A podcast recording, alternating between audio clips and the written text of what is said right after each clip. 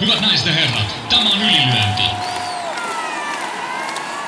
Punaisessa kulmassa Turun ylpeys, Jani Mesikämmen. Ja häntä vastassa Stadin jättiläinen Jaakko Dalpakka.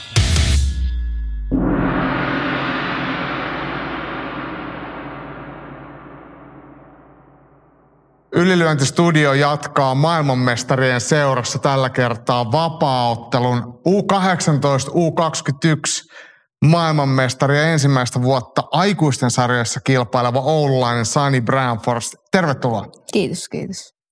Hei, miten nuori nainen päätyy tilanteeseen, että äh, koulut jää ja kaikki jää ja nyt muijaan täällä Espoossa treenileirillä vapaaotteluun täysillä mukaan. Miten tähän tultu?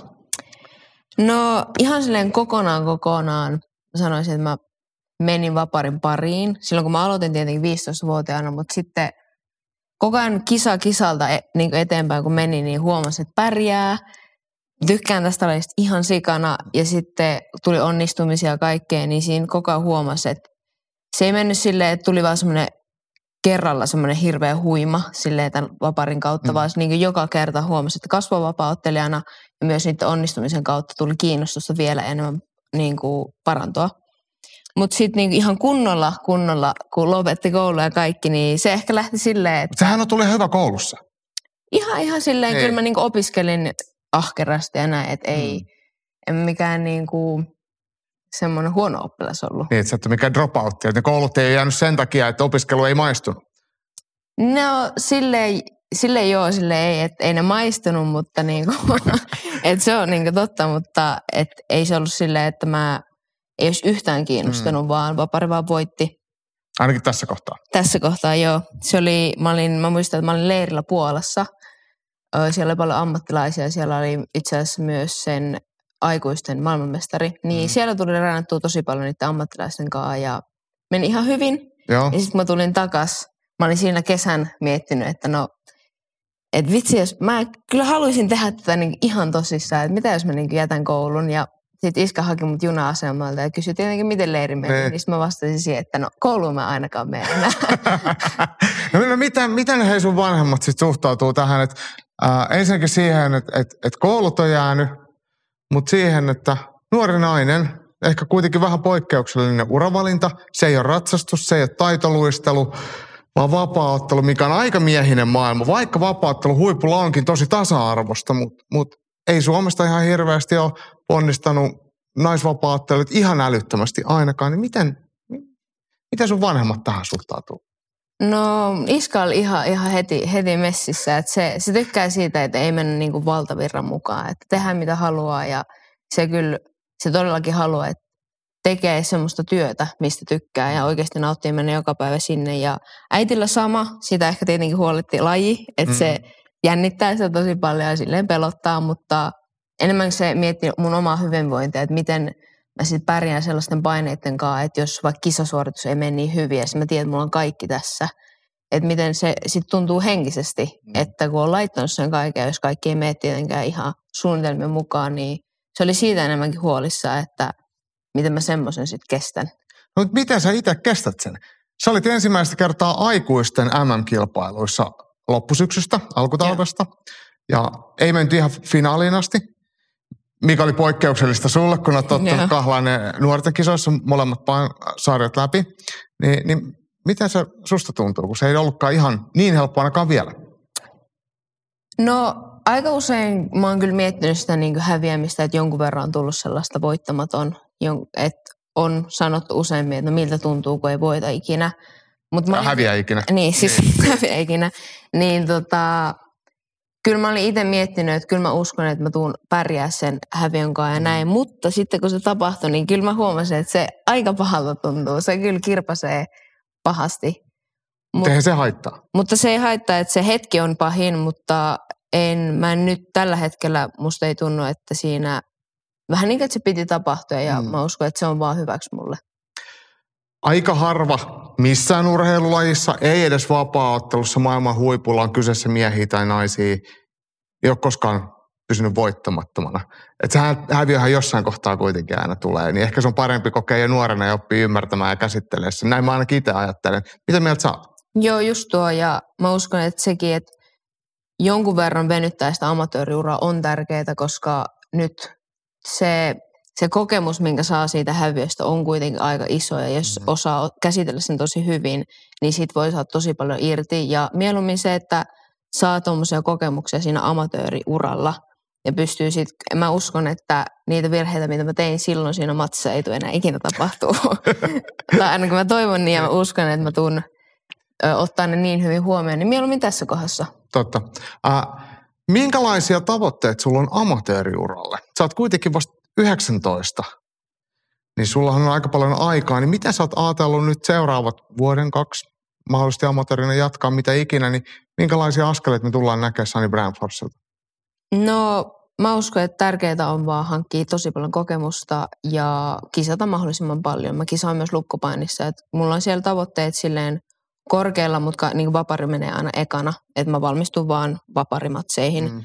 Mutta tota, kaikkiin kansainvälisiin kisoihin, mihin on mahdollista mennä ja mitä Immofilta tulee, niin mennä niihin ja voittaa. Niin, e- enempää eikä vähempää kuin voittaa. Niin. Tota, jos ajatellaan sitten niin taidollisia ominaisuuksia, sulla on kuitenkin ää, lukkopaini ja BI-tausta ennen kuin sä oot siirtynyt vapaa-otteluun. Sä oot aloittanut aika varhaisessa vaiheessa. Joo. Et osaamista painista varsinkin on paljon. Mutta jos ajatellaan nyt vaikka aikuisten arvokisavoittajia, niin mitkä taidolliset ja fyysiset ominaisuudet sun mielestä vois vielä sulla olla paremmat? Mitä siellä on sun mielestä kehitettäviä kohtia, mihin pitäisi kiinnittää huomioon? Ja jos miettii vaikka amatööri. Niin ihan amatööri, niin. Että otetaan nyt ne, ketä sä oot kohdennut, että kelle sä oot hävinnyt tai mitä noissa kisoissa näkee, että mitä pitäisi kehittää? Kyllä mä, mä sanoisin, että pysty. Tietenkin pystyä pitää kehittää, mutta enemmän semmoinen, uh, se tulee myös kisarutiinin kautta, mutta myös se, että amatöörimatsissa on vähän semmoista kaaosta, kun siinä on niin vähän aikaa, mm. mutta se, että sä osaat tosi hyvin hyödyntää sun vahvuuksia ja pelata vähän sitä sun omaa peliä ja mennä siihen sen mukaan, että mulla, musta tuntuu, että mulla on myös tärkeää se, että mä aina osaan, osaan tosi tarkasti pelata se mun omaa peliä, että vaikka mä oon hyvä paini, niin mä osaan käyttää niitä hämyjä ja käyttää hyväksi sitä, että se pystyy jopa näyttää mulle paremmalta, koska se uhka on niin iso. Joo. Niin semmoinen on mun mielestä tärkeä ja et on vaan, eihän mulla on vapari, mulla on vaparimatsia aika paljon nyt jo, mutta kolme erää mulla on varmaan kaksi, kolme, aivan, kolme. Aivan. Et ihan se, että on rentona myös mm. siinä pystyssä ja mm. pysyy semmoinen hyvä kisa, rutiini ja kokemus siellä häkissä. Siitä tarvin myös mun mielestä enemmän. Jos ajatellaan sitten ammattilaispuolta, ihan absoluuttista maailman huippua siellä, niin näetkö siinä iso ero sitten amatööreihin? Tuleeko siinä iso steppi? Mikä muuttuu? Ai, tarkoitatko jos vertaa niin näitä amatöörejä niihin ihan huippuihin? Mm, niin, amatöörien ihan huippuihin tai vaikka ihan itseensä. Että miten sä näet, että sitten kun sä ottelet ammattilaisena todennäköisesti joskus ja menestyt siellä, niin minkälaisia fyysisiä taidollisia ominaisuuksia pitäisi vielä kehittää? Ihan niihin ammattilaishuippuihin. Mm. Missä he on tosi hyviä? No sehän riippuu hirveästi ottelijasta, mm. mutta mm, mä kyllä enemmän näen, mä tykkään myös miettiä ainakin mun pitää opetella miettiä silleen pitkäaikaisesti silleen, että mä en yritä miettiä aina, että nyt pitää olla kaikessa hyvä. Mm. Niin siis ihan siis kokemus on mun mielestä tosi iso juttu. Ja kaikki, jos treenaa oikein, tekee kaikki oikein, niin se, että jossain ajassa vaikka viiden vuoteen, kun katsoo ja on tehnyt asiat oikein, niin pystyy päästä sinne huipulle. Et en mä usko, että siinä on semmoisia tiettyjä asioita. Että oppii pelastaa omaa peliä tietenkin, että mulla on tar- tarkoituksena olla monipuolinen ottelija, mutta se myös yksi on se, että lukkopainissa kellä ei ole mitään, mitään chanssia munkaan. Että sekin on semmoinen, mitä mä haluan rakentaa mun peliä, että siinä ei ole mitään järkeä tulla munkaan mattoon. Äh, jos ajatellaan näitä asioita, mitä sä sanoit, sä puhut kokemuksesta ja kokemustahan saa vaan kilpakehistä, niin. kilpahäkeistä, Jep. kilpamatoilta. Mutta mut jos puhutaan harjoittelusta, niin miten, tietenkin sä oot vielä vähän nuori, ja en vähättele sitä mitenkään, mutta kokemusta eri paikoissa harjoittelusta ei ole vielä niin paljon. Niin miten sä ajattelet sitä, että kuinka pitkälle meillä riittää Suomessa resurssit valmentamiseen, treenikavereita kehittymiseen, ja oletko yhtään katsellut, sit sä olit siellä Puolassa leirillä, että, että onko se maa, ruohon vihreämpää mahdollisesti jossain muualla? Onko jollain lailla jossain kohtaa pakko hyödyntää sitä muitakin kuin Oulun resursseja? Tuo on tosi hyvä pointti, koska toi oli itse asiassa ihan eka asia, mikä mulla tuli mieleen sen mun ekan häviön jälkeen, oli, että tietenkin hirveästi asioita oli päässä, mutta yksi oli se, että musta tuntui, että mä oikeasti tarvin tosi paljon enemmän kovia, kovia eriä ja semmoisia kovia vastustajia, jotka laittaa mut oikeasti pahoihin paikkoihin. Että mä näen tosi selkeästi mun ne mun kehityskohdat mm. ja mä uskon, että se, se vaatii sitä, että varsin, ainakin leireilee, mutta jossain vaiheessa ehkä pidempiä aikaa on muualla. Ja siis se on mun mielestä tosi olennainen osa, että siitä tulee tarvii. Et on, tietenkin pitää olla myös ö, omia, niin kuin, ei niin tasokkainenkaan, että oppii, op, oppii uusia tekniikoita näin, mutta multa ehkä puuttuu se, että mä saan oikeasti kovaa, kovaa sparria silleen tasokkaasti, ei se, että päät irti, vaan niin, se, niin, niin, kyllä, se, että se on kyllä niin taidollisesti haastava. taidollisesti oman kokoisia, jotka on Joo. oikeasti parempia. Miksi sä katsot mua? Mä en ole tarpeeksi hyvä. Ehkä me kohta nähdään, että minkälaista kyytiä sä mulle annat. Uh, hei, mm, sä puhuit jo tästä, tai mä kysyin ja sä kerroitkin tuosta, että, että mitä amatöörinä on, on, on tavoitteita. Mutta jos me ajatellaan sit sun uraa vielä pidemmälle. Nuori urheilija on vaikea nähdä 20 vuoden päähän tai 15 tai 10 vuoden päähän, mutta tällä, jos me tässä kohtaa mietitään, että mitä sä ajattelit vapaaottelusta ottaa, ottaa itsellesi? Aa, no ottaa itselle toki UFC-vyö. Sehän on semmoinen, mikä todellakin haetaan, mm. mutta se on aika semmoinen... Jotkut suomalaiset ehkä vähän ujostelee sen kanssa. Että ne sanoo, että no katsotaan, jos mennään UFC ja näin. Mulla on ihan selkeä, että sinne mä meen ja sieltä mä haen ne. Ja mitä mä haluan ja Suomelle olisi ihan kiva, että tulisikin semmoinen UFC-vyö. Mm. Mutta uh, se on semmoinen, sehän on vain yksi tavoitteista. Mulla on siis perus niin kuin joka päivä on, että olla parempi vapaaottelija joka päivä ja kehittää sitä treeniä, kasvaa vapaaottelija ja näin. Ja sitten tietenkin on semmoisia muita, muita tavoitteita, että saisi ehkä uh, sitä, no Suoma, että Suomelle saisi vähän paremmin tuotua vapaaottelua. Tiedätkö että se on vähän, esimerkiksi sponsoreiden haku on ihan hirveän vaikeaa, että kun siinä on se sana vapaaottelu. Mm. Niin sekin olisi mulla semmoinen tosi kiva, että jos saisi näkyvyyttä silleen, tiedätkö, Positiivisessa valossa. posi, niin positiivisessa valossa ja isommalle katsomalle Suomeen. Suomihan on urheilukansaa, mutta ennen kaikkea menestyskansaa. Et jos tulee menestystä, niin tulee faneja, tulee katsojia. Et, et, jos ei tule menestystä, niin ketään ei kiinnosta. Et se ehkä ero joistain urheilukulttuureista. Puhutaan sponsoreista ihan kohta, mutta mulla on vielä yksi sellainen asia, että ketkä ottelijat, hahmot, ehkä valmentajat, ketkä on sellaisia, ketä sä katot ylöspäin? Ketkä on tehnyt suhun vaikutuksen? Voi olla joskus aikaisemmin tai nyt. Mm, no muhun vaikutuksen on tehnyt tota, ei niinkään silleen, että mä hirveästi katson sen otteluita, mutta silleen, että mä tykkään tosi paljon yhdestä UFC-ottelijasta Cory Sandhagen. Mm. Mä tykkään tosi paljon sen niin kuin mindsetistä ja näin. Se ei ole niin semmoinen, toki pitää olla myös semmoinen osa, että pitää reenata kovaa ja olla kovaa ja näin. Mutta mä tykkään siitä, että se miettii kaikkea vain oppimisen kannalta. Se haluaa olla vaan parempi vapauttelu joka päivä ja miettii sitä, että se iso juttu on se, että pääsee vapauttelemaan joka päivä ja pääsee kehittyä. Et se, se on semmoinen, mistä mä tykkään ja mä tykkään myös katsoa sen kaikkea, mitä se opettaa ja tekniikoita ja näin. Tuleeko mieleen jotain muita?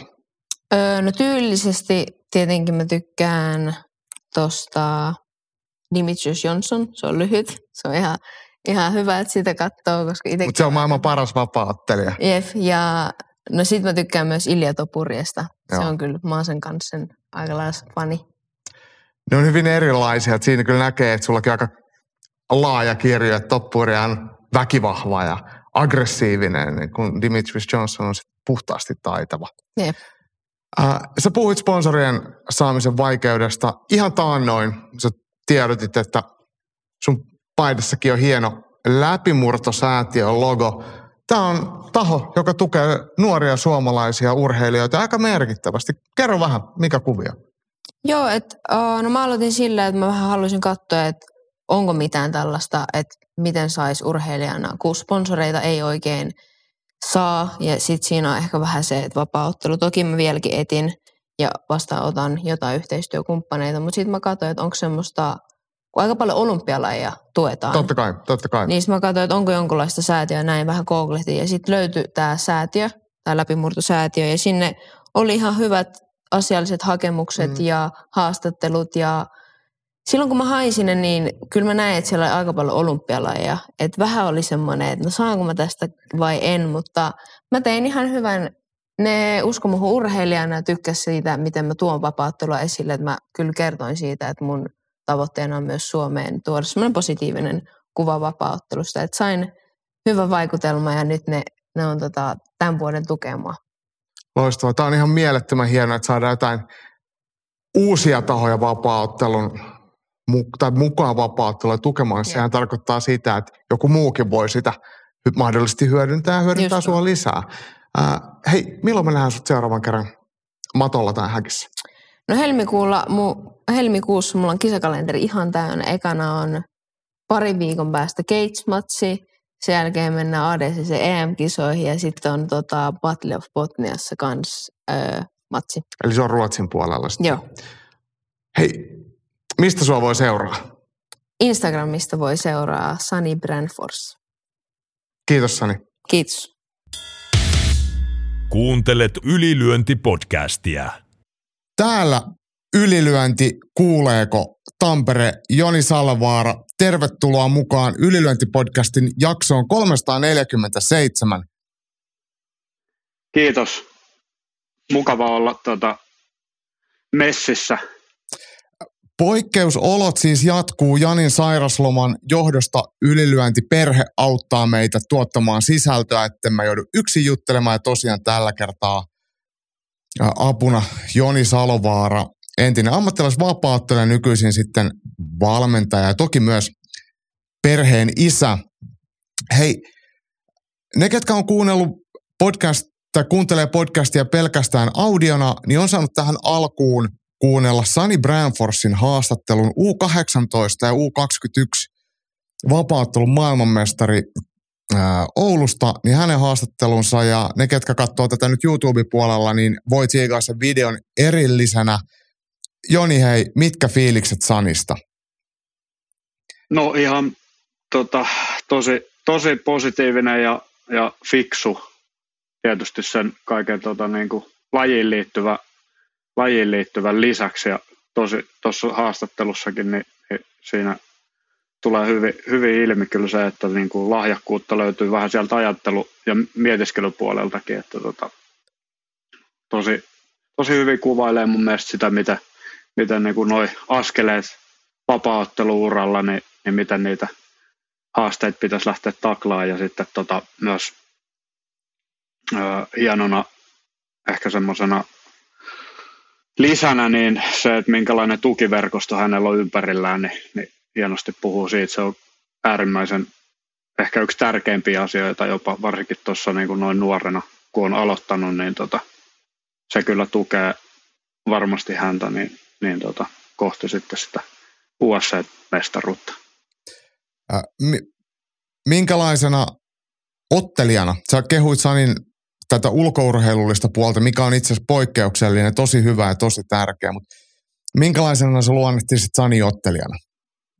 No Sanihan on tosi monipuolinen, niin kuin hän siinä tuossa haastatteluskin sanoi, että haluaa halu kehittyä siinä ja olla lukkopainissakin ihan maailmanluokkaa ja, ja sitten tietysti tota, kehittää vielä joitakin heikkouksia, niin kuin tietysti pitääkin ja vahvuuksien kautta sitten, sitten tota, kun ne kehittyy siinä mukana, niin häntä on niin tosi vaikea voittaa sitten loppuun viimeksi oikeastaan missään. Pienissä, pienissä tota, niin, tavallaan, tai pienillä eroillahan siinä tuolla huipulla niin kuin amatööreissäkin, niin, niin hän on se ensimmäisen tappio joutunut kärsimään tai kokemaan enemmänkin. Kokemaan on parempi sana varmaan siinä. Niin tota, kyllä se kokonaisvaltainen otteleminen ja se, niin, niin tota, se on hänellä jo aika, aika mallikkaalla tasolla nuoresta iästä ja muutaman tai niin kuin, ei hirveän monen vuoden ottelun tuossa niin kuin ihan kovimmalla tasolla, niin, niin senkin perusteella niin tota, hieno seuraa hänen otteitaan kyllä. meillä oli tuossa viime viikolla vieraana Tatu Maunu, hänkin, hän on vasta 21 ja, ja, ja, Sani vielä nuorempi 18 ja molemmat tosi kypsästi puhuu urheilemisesta ja omasta urastaan, niin onko tämä enemmän sääntö kuin poikkeus vai, vai onko tämä oikeasti poikkeava? Vai itselle tämä ainakin tuntuu jotenkin tosi sydäntä lämmittävälle, että, että osataan asioita suhteuttaa ja, ja tavoitellaan korkealle, mutta sitten sit kuitenkin ollaan aika hyvin jalat maassa ja valmiita tekemään monia alasti hommia. No se tuossa tietysti, varsinkin Sani haastattelussa tuossa, niin nyt kun se tuossa just oli, niin lämmitti itteekin ja on kiva kuulla, että on nuoresta iästä huolimatta niin noin, noinkin kypsä ja fiksu, että tota, ei voi ainakaan omasta puolestani niin ihan sama sanoa, mitä se on ton ikäisenä ollut se. Onko vieläkään? Jo, no ei, ei vieläkään ulosantikin on mitä on ja, ja sitten tota, kaikin puolin muutenkin, että kyllä hienoa, että voi, voi tota, melkein katsoa ylöspäin tuollaista nuorta urheilijaa kuin mitenkään muuta. Jep. Ja ne on mun mielestä tärkeitä, että tällaiset menestyjät niin myös antaa positiivista kuvaa sitä muille, ketkä hakee sitä menestystä. Että et se ei ole ihan kaikki muu romukoppaa, että et, Kyllä. Et siitä on helppo meidän vanhempienkin ottaa mallia. Hei, jatketaan meidän uutiskatsauksen pariin. Otetaan vähän kotimaan uutisia tähän alkuun. Mm, tätä ehdittiin jo tuolla, tai kaikki on se jo nähnyt, ketkä, ketkä UFCtä Suomessa seuraa. Eli Viaplay, joka on kärsinyt talousongelmista, niin viime viikolla tiedotti, että on tehnyt pitkän UFC-diilin ja jatkaa UFC-jakelijana tänä vuonna ja useamman vuoden tästä eteenpäin. Oma fiilis on sellainen, että, että nyt kun ei puhuta vain enää yhdestä vuodesta, niin on kyky ja mahdollisuus kehittää sitä vapauttelutuotetta, ehkä motivaatiokin kehittää, kun aikajänne on pidempi. Niin mitkä olisi sellaisia asioita, mitä sä mietit, että sä toivoisit Viaplaylta, että minkälaista upgradeausta siihen UFC- ja vapauttelupuoleen tulisi? No jos ei ole resursseja ja mahdollisuuksia, niin, niin totta kai, niin kuin sä puhuit tuotteesta, niin sillä tavalla sen kehittäminen, että on, on sisältöä enemmän, siinä ollaan aktiivisia, että tehdään, tehdään vähän enemmän sisältöä, tai siis tuot, he tuottavat ää, varmaan tekijöitä. Niin, suomenkielistä mm. nimenomaan totta kai. Ja, ja varmaan sitten tässä Pohjoismaissa muualla niin, niin ruotsinkielistä ja niin edelleen. Että se, sitä kautta samalla kuin esimerkiksi vaikka jääkiekossa ja miksei, tota, niin, ja fudiksessa ja kaikissa muissakin isommissa lajeissa, niin vähän sen suuntaista, että on, on studio ja, ja tota, käydään läpi ää, vähän kuvamateriaalia ja sitten tietysti tota, ottelijoita ja pureudutaan niin sanotusti, niin sitä kautta semmoista, semmoista lisää ja sitten tietysti tota, mahdollis, se varmaan, että se on mahdollista, niin mahdollisimman monen pitäisi vähän alkaa tilaamaan sitä Viaplayta taas, niin mistä varmaan päästään siihen hintapuoleen. Niin, että Viaplay hinnoittelu, toki tilaajamäärät on tippunut samaan aikaan, kun hinnoittelu on, on, on noussut pykäliin ylöspäin, ja tästä on ollut sitten vapaattelun suurkuluttajilla semmoista spekuloita, että mitä, että jos se tulisikin vaan, että, että Suomessa ja Ruotsissa olisi vaan Fight Passi, että sehän maksaa vain kympin kuussa ja sitten voi ostaa ne PPV-tapahtumat, mikä sitten vaikka maksaa sitten jotain X euroa, niin se voisi ehkä olla halvempaa. Mutta jos ajatellaan, että mitä Jenkeissä, toki Jenkeissä nämä tapahtumat tulee prime timeen, mutta siellähän sä ostat sen ESPN plussa, miltä tulee kaikki, se on 15 euroa tai jotain 17 euroa kuussa, ja sitten se joudut erikseen ja. ostamaan noin numerokortit, mikä on joku 80 tai jotain, että se on semmoista satasta kuukaudessa niin eihän se kuitenkaan sitten niin se UFC-kuluttaminen Jenkeissä on, se on moninkertaisen hintasta ja voidaan tietenkin sanoa, että Viaplay on kallista. E, mä en mitenkään sitä sano, että se olisi halpaa, mutta sitten siinä samalla hinnalla, mikä se nyt sitten on 50, 47 euroa, mitä, mitä ikinä, niin siinä saa aika paljon sitten muutakin. Ja, Tämä on ehkä vähän semmoinen niin moni ongelmainen kysymys. Suomessa ei ole hirveän valmiit maksaa mistään. Että ajatellaan, että kaikki tulisi ilmaiseksi, tulisi Yleltä – mutta sitten me ei kuitenkaan oikein voida olla ammattiurheilijoita, kun ei mistään tule sitä rahaa, niin tämä tää ekosysteemi on vähän haastava. M- miten sä itse näet se? Ja hei, mä vielä lisään tuohon sen, että kun sä sanoit, jos suomenkielistä sisältöä, studio, spekuloita, sottelijoita, ehkä voitaisiin rakentaa jotain suomalaisia ottelijoita kohti UFC ja tekee semmoista paikallista sisältöä, niin silloin musta ainakin kokisi, että sille X hinnalle, mikä, mitä se kuukaudessa maksaa, niin saisi vastinetta. No nimenomaan joo just, just tälleen.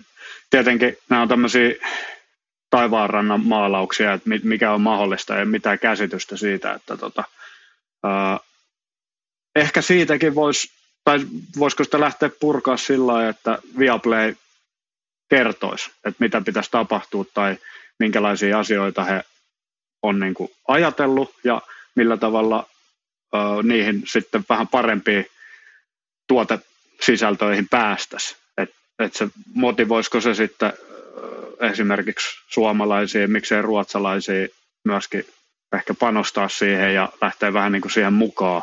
Mm. Tai, tai että olisi joku kanava, miten tota, sitä keskustelua pystyisi käymään, vähän niin kuin ylilyöntiperheelläkin on. Niin. niin et joku tällainen esimerkiksi, ja sitten ää, toi, toi, kun niin, si, siihen vielä li, lisäys, että yleensä jos Viaplaylla on jotain ongelmaa tai joku ei toimi tai hinta on väärä tai mitä tahansa, niin sitten vaan luetaan Twitteristä. Et mä en tiedä, onko se se ainoa kanava, mistä pääsee niin kuin edes laittaa jotain viestiä. Kyllä. Sitten tuohon hinta-asiaan, niin joo, Suomessa ei olla totuttu maksaa, mutta en mä kyllä tiedä, että onko missään muuallakaan, miten, miten siellä tykätään maksaa mistäkin. Et Ruotsissa on aika, hintataso on suunnilleen sama, kyllä. niin kuin jääkiekko, ö, tota, UFC, ETC, nämä niin kuin suoratoistopalvelut ja muut, niin mm, en mä tiedä, onko he jotenkin valmiimpia maksamaan. Mm. Heitä on enemmän tietysti, ja tietysti Ruotsissa, Norjassa puhumattakaan, niin fyrkkaa voi olla pikkasen enemmän ihmisillä tai sellaista ryhmää, kenellä on vähän liituu, niin, niin, niin niitä on enemmän. Mutta en mä usko, että me ollaan mikään poikkeus siinäkään. Monesti tykätään sanoa, että kun suomalaiset me ollaan sitä tai me ollaan tätä, niin ei se välttämättä ihan joka asiassa mene kyllä sillä, että kyllä se on ihan tota, muuallakin, niin ihmiset on vähän suunnilleen ainakin samanlaisia. Niin tota. Totta kai.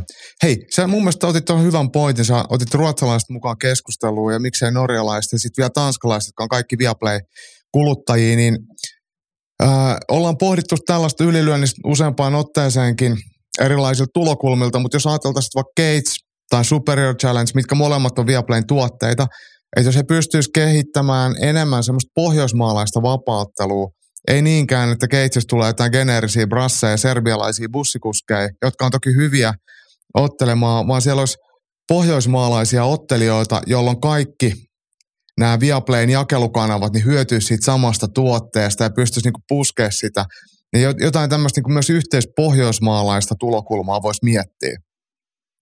Joo, ihan todella hyvä idea mun mielestä. Ja varmaan ainakin joltakin osin ihan toteutettavissa uskoisin että ää, no edellä mainitut organisaatiot, niin niissä ottelee jo paljon pohjoismaalaisia. Mm. Että ehkä se tota, ää, justi ketä, ketä Viaplay vastaakaan siitä tuotteesta tai tulee vastaamaan tai millä tavalla he rupeavat sitä kehittämään, niin, niin, niin ehkä semmoista vuoropuhelua organisaatioiden kanssa ja muuta, niin sitä kautta varmaan tuommoinenkin on ihan mahdollista.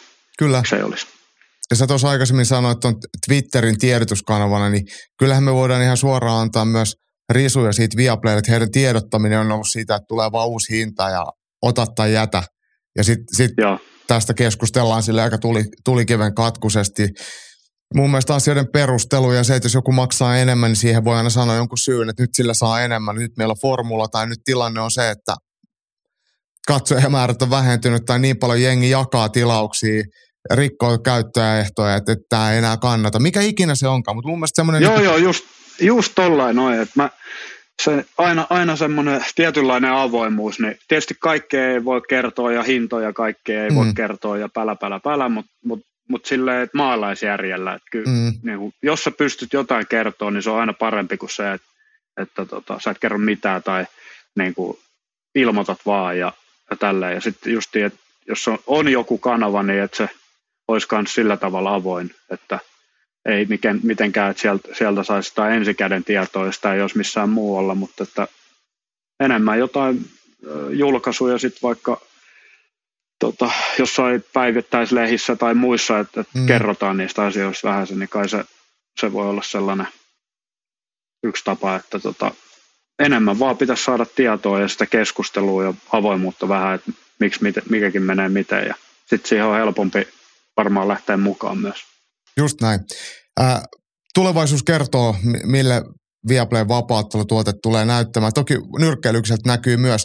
Jatketaan uutiskatsauksessa, pysytään edelleen kotimaassa ja äh, suomalainen judoka Emilia Kanerva omalla Facebook-sivullaan kertoi äh, judopuvun naulaan laittamisesta.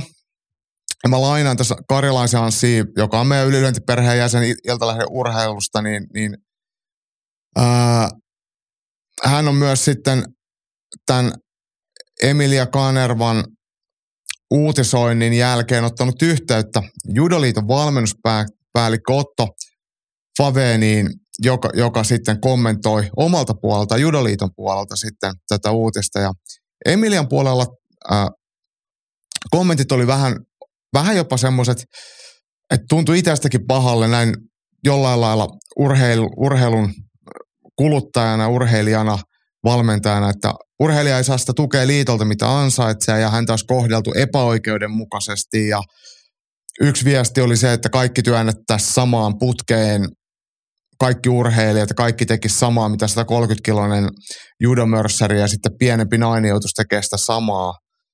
Ja, ja sitten Kanerva on sen jälkeen takia sitten jäänyt veke ja tullut kohdelluksi kaltoin. Judoliiton tosiaan valmennuspäällikkö sitten kommentoi Otto Faven, että, että ihan kaikkea näistä hän ei, ei tietenkään pysty tunnistamaan eikä tietämään, mutta millä tällainen, jos ajatellaan jo, niin mehän ei tiedetä missä, mikä on, niin kuin, mikä on täysin Totuus. totta. Niin, niin. Tai, tai miten niitä asioita katsotaan. Mä en ehkä ole väärin syyttää ketään valehtelemisesta. Mä en usko, että kyse on valehtelemisesta. Ne on ehkä niistä Joo, ei, ei niin perspektiiveistä siis. ja tulokulmista Joo. ja nyansseista. Niin, niin mua ainakin se, se tuntuu inhottavalle, että jonkun nuoren äh, menestyneen urheilijan ura päättyy siihen, että hän ei vaikka kansallisen lajiliiton ja valmennuksen kanssa tule toimeen ja sitten taas toisaalta lajiliitto jollain lailla ei ole tunnistanut tätä ja mikä se ikinä onkaan. Joo, varmasti siellä on jonkin, jonkin asteista palavera, palaveraamispaikkaa niin liitossa kuin sitten, sitten ehkä ketä hänen ympärillään on, on toiminutkaan. Et jos, jos tällaisia tuntemuksia on, niin, niin, niin oli ne sitten tavallaan miltä osin tahansa totta, kokonaan totta tai mm. osittain tai muuta, niin, niin, niin se me ymmärretään, että, että aina pitää parantaa ja pitäisi pystyä tekemään paremmin ja, ja vähän enemmän, mutta tota, se, että jos hän on, tuntee, että se on mennyt noin, noin väärin tai huonosti, niin se ei tietysti kuulosta, kuulosta tosiaan tos, kovin hyvältä.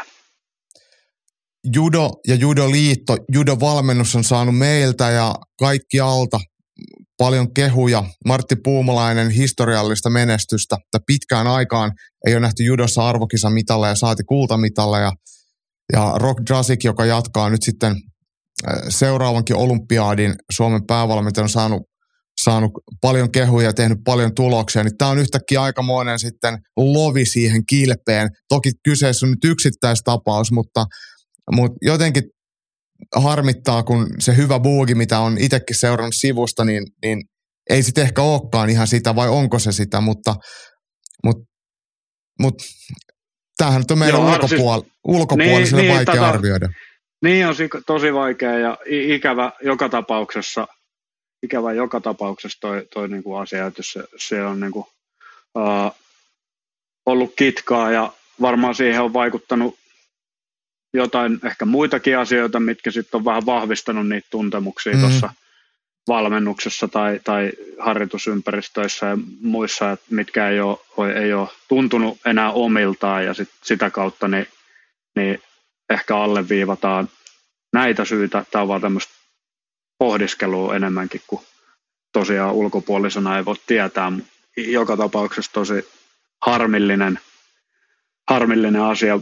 Jotenkin sen verran uskallan sanoa, että, että tota, en usko, että toi nyt on ainoa syy pelkästään, että toi on nyt se syy, mm. että, että ei, ei halua enää, enää harjoitella ja kilpailla tai ainakin uskoisin, että, että siellä on varmaan muitakin tekijöitä, mikä on sitten kuitenkin pitkään kilpailu, niin, niin, niin siellä on varmaan, varmaan jotain muitakin syitä, mitä siinä on mukana. Että toi, toi on nostettu tietysti tikun nokkaa, kun kyse on lajista ja lajin lopettamisesta. Niin.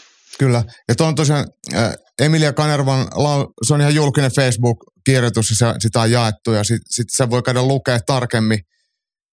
Ja me ei tosiaan, eihän me oteta mitään puolia tässä, mutta mietitään nyt asiaa hei silleen, että olisiko Emilia Kanerva lapsesta asti judottanut 13-kertainen Suomen mestari alle 18-vuotiaiden EM-kulta ja MM-hopeeta, niin olisiko tässä meille hyvä prospekti vapaattelu?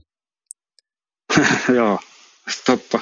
Mä, mä, tota, mä odotin vaan, että mitäköhän sä kysyt, mutta mä jostain syystä sen verran jäässä ja tota, niin, jännitys hiessä tässä, että en tajunnut edes miettiä. Tota, totta kai, jos, jos tota, kiinnostaa, niin, niin se olisi varmasti ihan Suomen Ronda Rousey.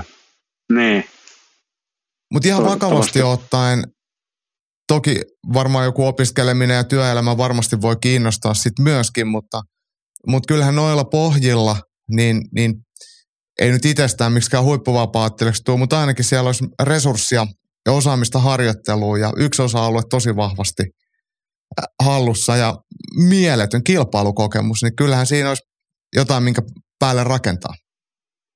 Kyllä, mä olin just olin lisäämässä, että toivottavasti tuossa ei ole ajettu tavallaan niin, niin kovaa seinään tai piippuun, että sellainen harjoittelu yleisestikään, vaikka olkoon sitten ihan, ihan vaan omaksi iloksi tai muuta, niin ei ole, ei ole tavallaan tota, katkennut sillä mm. tavalla, että, tai sitten jossain aikamäärässä, olkoon se sitten puoli vuotta tai vuosi, mitä, mitä hän, hänen kohdallaan onkaan, niin voisi urheilu taas rupea kiinnostamaan ja ehkä löytyy sitten joku toinen laji ja mielellään tietysti kamppailulaji ja kaikista mieluiten ne vapaaottelu. Niin, just näin. just näin. Uh, toi oli hyvä loppukaneetti. Mennään eteenpäin ja mennään tuonne isoon maailmaan ja aloitetaan Pohjois-Amerikasta ja palataan vielä viime viikonloppuun, missä Arthur Beterbiev Callum Smithin ää, Kanadassa, Quebecissä voitti tyrmäyksen se, seitsemän erän jälkeen. Ennen tämän otteluviikon aikana tuli tieto, että VADA, Voluntary Anti-Doping Association, on julkaissut ää, testituloksia, missä on jotain jäämiä ja poikkeimia ää, Beterbievin näytteessä. Ja tästä sitten on Henkalta muistutus vielä aiheesta. Vähän irvokasta oli se, että Betterbevin näytteessä oli pientä poikkeamaa, niin Tony Bellew isoon ääneen, siis entinen nyrkkeilijä nykyinen kommentaattori, isoon äänen oli huutamassa ää, tota, näistä, tätä ää, kärryä, niin sanottua kärryä, ja sitten samaan aikaan vuotta aikaisemmin hänen oma ystävänsä, Conor Ben, samankaltainen ää, poikkeama, niin siinä Tony Bellew on ollut puolustelemassa. Ja, ja sama on tehnyt sitten Matchroom Boxingin ää, promoottori Eddie Hearn, joka on nimenomaan tämän Conor Benin ää, promoottori, niin puolustelee häntä. Samaan aikaan sitten syyttelee Arthur Beterbieviä, niin tämä on aika, aika tämmöistä kaksinaismoralistista ja Tony Bellew vielä on argumentoinut sitä, että miten Arthur Beterbiev voi tulla 39-vuotiaana vahvemmaksi. Että tässä ei voi olla mistään musta kyse kuin, kuin tota, dopingista. Ja tämä oli vielä nosto Rantasen Petriltä. Äh, miten he Joni, tämmöinen sanailu ja tällaiset doping etäiset epäilyt, niin tuleeko tästä mitään vai onko tämä nyt yksi, yksi uutisankka ja sitten se heitetään romukoppaan?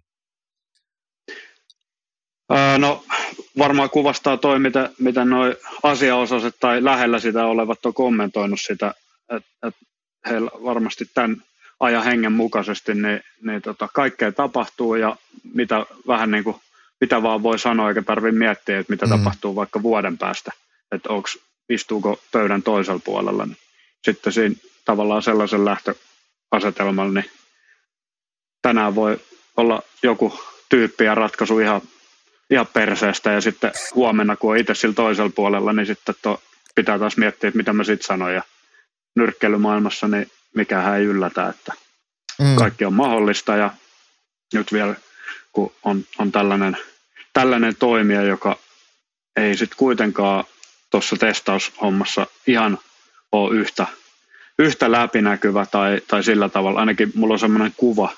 Siis Vadahan niin on ainoastaan testausorganisaatio. Se Juu, ottaa just näytteet niin. ja testaa ne ja antaa tulokset. Sillä ei ole mitään sanktiointioikeuksia eikä mitään. Se niin. vaan antaa, että tässä on tällaiset tulokset, tehkää niillä mitä teette. Se on teidän ongelma.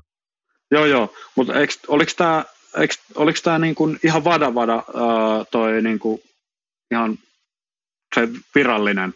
Ei, ei siis tämä World Antidoping, no niin ei just. se, sitä koska tämä niin, niin. toinen, tämä VADA, niin tää, tätähän pidetään vielä tarkempana, että ne testaa vielä, käyttää, käyttää tarkempia testausmetodeja, ne löytää pienempiä jäämiä. Just. Ja tämähän on just se, missä sama organisaatio, mikä myös tämän Robben ää, klomifeeni epäilyn on tuonut esille. Eli, eli nämä on tämmöinen niin palkattu testausorganisaatio, mikä tekee hiton tiukkaa työtä, mutta mut heillä ei ole sitten tämmöistä statusta minä sanktiointijärjestönä. Niin, just niin. Niin kuin mä sanoin, niin, niin mun näkemys on siis, mä haukuin periaatteessa vähän väärää puuta, että mm. ne tekee niin kuin vieläkin tarkempaa ja sitten tota, sen takia näitä varmasti tullaan näkemään enemmänkin, mutta en mä tiedä, mm. voiko tässä käydä silleen, että, että tota, käytetään sitten jotain muuta jossain kohtaa, joissakin tapahtumissa, joissakin organisaatioissa. Ai niin kuin UFC niin? No esimerkiksi niin, että tota, mm, tässä hei, nyt tulee, pitää, tulee vähän. Niin. Mä, mä otan tuohon, tämä ei ollut meillä nyt silleen uutisissa, ja me mennään tuonne Kanadan UFC hetken päästä, mutta dopingista kun puhutaan, niin Ontarion osavaltio, missä siis otellaan, niin he testaavat ainoastaan, jos promoottori pyytää, ja vain niitä aineita, mitä promoottori pyytää. Eli tämä on nyt niinku Just. Tulevan viikonlopun tapa. Tämä u- uutisoitiin Joo. kanadalaisen toimittajan, äh, lakimiestoimittajan toimesta just tuossa Twitterissä. Mutta hei, Eli, ennen, voi, ennen kuin mennä, niin. mennään sinne UFC, niin on vielä yksi uutinen. Tämä on mun mielestä oikeasti aika iso juttu. Me ollaan puhuttu ammattinyrkkeilyn raskaansarjan ja muidenkin isojen ottelujen siirtymisestä Saudeihin. Saudit on ostanut futispelaajia, ketään ei muut kiinnosta kuin se, että paljon ne saa palkkaa, mutta futista ei katsota. Nyt kun on runnosta nyrkkeilyä, niin kaikki silmät on siellä. Kaikki isot ottelut tapahtuu Saudeissa.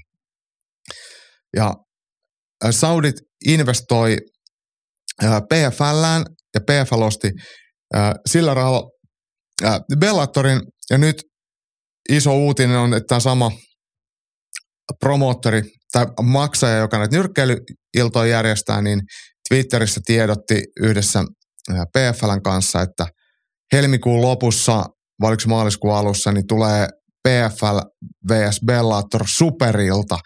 Molempien promootioiden isoimmat ottelijat Saudeihin ottelemaan. Ja jatkokehitys tälle tarinalle on se, että, että UFCn toinen maaliskuuta muistaakseni ää, kaavailtuu Saudien debyytti siirrettiin pois ja syynä oli se, että Saudille ei kelvannut mikään surkea Fight Night-ilta, missä on jotain nimettömiä jottelijoita. Niin mille tämä tarina, Joni, susta kuulostaa? No, erikoista veivaamista eikä UFCkään aina, aina varmaan ihan, ihan totuuden mukaisesti kerro omista päätöksistä tai, tai tuommoista tapahtumien siirtämisestä, mutta kyllähän tuossa niin kuin sanoit, että sinne siirtyy tapahtumia nyrkkelypuolelta enempi ja enempi, niin jos on joskus aikanaan ensimmäisiä UFCitäkin, kun siellä on ollut, ollut, niin varmaan on haluttu tarjota tavallaan parasta, mitä rahalla saa, mutta ehkä rupeeko se vähän kääntyä toisinpäin, että se, missä raha on siellä tilaajan puolella, niin että jos se rupeaa vähän vaatimukset kasvamaan ja niin edelleen, niin, niin, niin siinä voi semmoista saneluoikeutta rupea tapahtumaan. Saudithan maksaa 25 miljoonaa siitä, että UFC tulee sinne, niin ne ei ole sillä 25 miljoonalla, miljoonalla kokenut saavansa siitä sen tasosta ja. iltaa. Ja ne on, on sitten tullut tällainen johtopäätös, niin äh, ottamatta puolia, mutta eikö tämmöinen kilpailuasetelma, että jos PFLllä on nyt jonkinlaiset lämpimämmät suhteet ja samalla sitten Saudien aika isot kassat takanaan, niin voitaisiin saada jonkinlaista vastavoimaa edes ainakin jollain markkina-alueella UFC. Eikö tämä ihan tervetullut kehitys? Joo, siinä suhteessa kyllä. aina vähän, vähän sen sillä mitä se nyt sanoisi, hienoa, että Saudit on kiinnostuneet urheilusta ja haluaa järjestää isoja tapahtumia. Ja ehkä jossain määrin niin kuin noissa superotteluissa niin ne on saanut niitä järjestymään, ehkä mikä mm-hmm. olisi ollut joissain muualla hirveän vaikeaa tai haastavaa, niin sit ehkä siellä on vaan, kun sitä pinkkaa on, niin, niin se on tarpeeksi asioita, tapa, niin, mm. asioita tapahtuu ja niitä otteluita me päästään kuluttamaan ja seuraamaan, mutta onhan se, onhan se vähän väkinäistä kieltämättä, että mm. siellä äh, niin kuin jonkinnäköinen sanavalta sitten rupeaa siirtymään ehkä näitä isompien ja isompien tapahtumien myötä sinne ja tietysti sen rahan, rahan vuoksi, mutta toi on kyllä hyvä asia, että sit, jos PFL Bellatori jonkinlaista kilpailua pystyy sitä kautta sit saamaan ja ehkä ton markkinan kautta, jos, jos se näin menee, että heillä on ne paremmat, pikkasen paremmat suhteet ja superiltoja siellä, niin, niin rosteri tietysti vaatii myös levenemistä, että niitä pystyy järjestämään muillakin markkina-alueilla sitten tuommoisia hienoja isoja tapahtumia, missä on kovia ottelupareja. Just näin. Ja tämähän nyt on ihan tämmöinen niin kuin viime hetken kehityssuunta, että mehän ei tiedetä, että mihin se tästä menee ja onko tämä nyt vain yksittäinen tapahtuma, mutta mut jos voidaan, äh, Saudi ei nyt ehkä ole ihmisoikeuksissa ja, ja monissa poliittisissa näkemyksissään ei ole ehkä moderneja, mutta jos ajatellaan näin, niin eihän UFCkään nyt mikään hirveän hyvä tekijä ole. Et no ei. Minkälaisia oikeuksia ja käytöksiä tai minkälaisia oikeuksia he antaa ottelijoille ja kuinka julmasti niitä kohdellaan, niin en mä tiedä sitten, että kun me pistetään vaakakuppiin nämä, että onko UFCllä ihan hirveästi sanottavaa sitten kuinka moneen asiaan? Juuri, juurikin näin. Että tota, kyllä, kyllä maailma on paha paikka. Niin, mutta Tampereella ihmisen on hyvä olla. No joo, toki täälläkin sataa lunta, että kaikkia vituttaa tällä hetkellä, mutta muuta. Nyt me ollaan saatu meidän uutiset ää, käsiteltyä, niin on aika siirtyä viikon taisteluun. Ylilyönti ja viikon taistelu.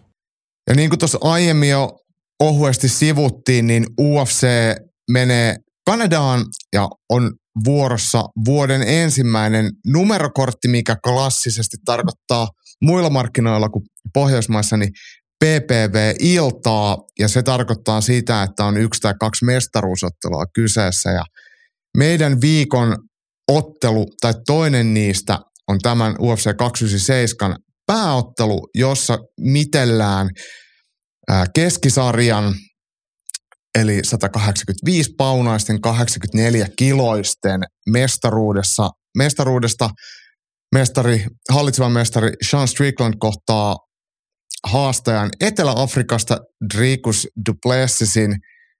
Joo, niin minkälaiset fiilikset sulla on tästä otteluparista jo ihan tälle yleisesti? Ei tarvitse vielä spesifisti mennä ottelijoihin sen enempää, mutta onko hyvä matsi? On. Matsi on ihan, ihan mielenkiintoinen kyllä, kyllä että tota, uh, täytyy toivoa, että Stricklandi on, pystyy olemaan yhtä keskittynyt kuin Adesaniaa vastaan ja sillä tavalla – se oli mun mielestä jotenkin poikkeuksellisen ää, zonessa siinä ottelussa ja niin pysy, pysy suunnitelmassa ja, ja se oli niin kuin hienon näköistä otteleminen siinä. Nyt tämä apinointi, mitä tietysti Strickland on harrastanut jo pitkään, mutta ehkä vähän kun on mestari, niin si, siinä tota, on valokeilassa vielä enemmän, niin, niin tämä nostaa totta kai päätään ja totta kai UFC haluukin, että se nostaa päätään ja sen takia ne ehkä on katsomassa vierekkäisillä riveillä tai paikoilla ja niin edelleen ja niin edelleen, mutta tota, ei toi DDP siinä ole kyllä yhtään niin kuin pakitellut, että päinvastoin. Kyllä, kyllä nuo kaikki jutut ja, ja mitä niin kuin, mä, mä oon kyllä tosi, tosi huono tavallaan pureutumaan niihin, kun joku sanoo jotain, niin mä mieluummin swipea vaan eteenpäin ja yritän Joo. sillä pyyhkiä mielestäni, että tota, kyllä nyt taas on niin kuin sellaista apinointia, mutta tuossa aikaisemmin kun viittasin tähän nykyiseen maailma-aikaan, niin, niin se antaa myöskin tilaa tuollaiselle, että melkein niin kuin, mitä vaan voi sanoa, ja sitten tota, seuraavan päivänä, niin, tai viimeistään ainakin sitten ottelun jälkeen, kun lyödään nyrkit yhteen, niin unohtuu ne läpät ja sitten ruvetaan sit myymään seuraavaa. Seuraava, seuraavaa länkytystä. Niin tota. mm. Tämä oli hyvä, hy, hyvä kommentti oikeastaan molemmista ja kun puhuit näistä Stricklandin läpistä, niin Sean Strickland e, viime öisessä pressissä kanadalainen toimittaja kysyi häneltä ää, seksuaalivähemmistöihin liittyvää kysymystä. Mä en, sitä, en nähnyt sitä pressiä, mutta Twitteristä bongasin tämän uutisotsikon. Ää, Stricklandilla on ollut välillä vähän tämmöisiä... Vähän. E, vähän vähemmistöihin liittyvä, seksuaalivähemmistöihin ivaavia kommentteja, mitkä ehkä tämän, vaikka mitä tahansa voi sanoa, niin niihin hän ei voi puuttua. Se on semmoinen, mihin aina, aina, aina kyllä niin kuin kalahtaa. Niin toimittaja kysyi näistä, että mikä hänen mielipide on, niin Strickland vastasi, että jos aiot, aiot kysellä tuommoisia tyhmiä kysymyksiä, niin äh, go fuck yourself. Ja tämä on ollut sitten hänen vastauksensa siihen, että tämä edustaa sitä Stricklandia kyllä parhaiten, että et jos se on aihe, mistä et halua puhua, niin ha- haistatat vitut toimitte- toimittajalle. Isos julkisessa pressissä, missä kaikki sen kuulee, niin kun puhuit maailman ajasta, niin eikö tämä aika hyvä kuvaus siitä? No joo. Mä just jäin puntaroimaan, että onko toi, toi varmaan kuitenkin, vaikka toi on vähän älykää, tai sillä typerä, typerä toimii noin, mutta mitä jos se olisi vastannut siihen sillä vaikka pari vuotta sitten jossain vähän pienemmässä pressissä taas, niin, niin ehkä jonkinnäköistä ymmärrystä on tullut, että kun sä oot mestari, niin että voi ihan mitä vaan sanoa, mm. mitä sä oot mieltä jostakin asiasta, niin toi on ehkä vähän kuitenkin parempi. Ka- tosi huonoista vaihtoehdoista, niin Ai vähemmän huono. Mm. Niin. Joo. Sitten vastaa. No itse asiassa tuosta oli, oli tota kommenttikin, ää, Mäkisen Tero oli laittanut, että, että mikä juttu tästä Ricos Duplessiksesta ja hänen seksuaalista suuntautumisestaan on. Onko julkisesti tullut kaapista? Ja tämä liittyy siihen, että Ricos Duplessis ja myös hänen tiimikaverinsa myös Etelä-Afrikasta ponnistava Cameron Simon, niin heillä on tosi läheiset välit valmentajansa ja heillä on tämmöinen suukottelukulttuuri, mikä on sitten heillä on niinku ihan normaalia kanssakäymistä. Ja tästä on sitten miesten suhteita ivattu ää, toimesta ja Tämä tuli Harja Luoma Roopelta sitten kommentti siihen, että se on kulttuuri enemmän siellä Etelä-Afrikassa kuin mikään tämmöinen seksuaalisen kanssakäymisen ää, tapa. Ja Hirvosen Masa muistutti, että Jeff Molina, UFC-ottelija, niin hänet hän revittiin vähän väkisinkin ulos kaapista muutama vuosi sitten. Mutta muutenhan tämmöistä miesten välistä suhteesta niin aika vähän on UFCssä tai vapauttelussa ollut puhetta. Ja nyt Duplessis hän esiintyy julkisesti kyllä ihan puolisonsa, naispuolisen puolisonsa kanssa ja on ollut kättelemässäkin Sean Stricklandiin, niin ehkä tämä narratiivi on nyt sitten jäänyt veke, mutta, mutta kuinka paljon sua kiinnostaa oikeasti ihmisten seksuaalinen suuntautuminen tai, tai niiden puolisot vai oikeasti se ihan urheilu? Ja musta tuntuu, että tämä urheilu on jäänyt nyt vähän liian vähän tai niin kuin liikaa taka-alalle, kun täällä ympärillä on kaikkea tämmöistä ihme hälyääntä. No niin, jos Strickland ottelee, niin kyllähän siinä häly on. Niin. Et, et, joko itse aiheutettu tai sitten ollaan melkein tarjoiltu tarjoltu niin. tämmöinen juttu, mihin voi tarttua. Et ihmeellisempää olisi, jos ei olisi tarttunut vaikka tuohon toho, tota, suukotteluun.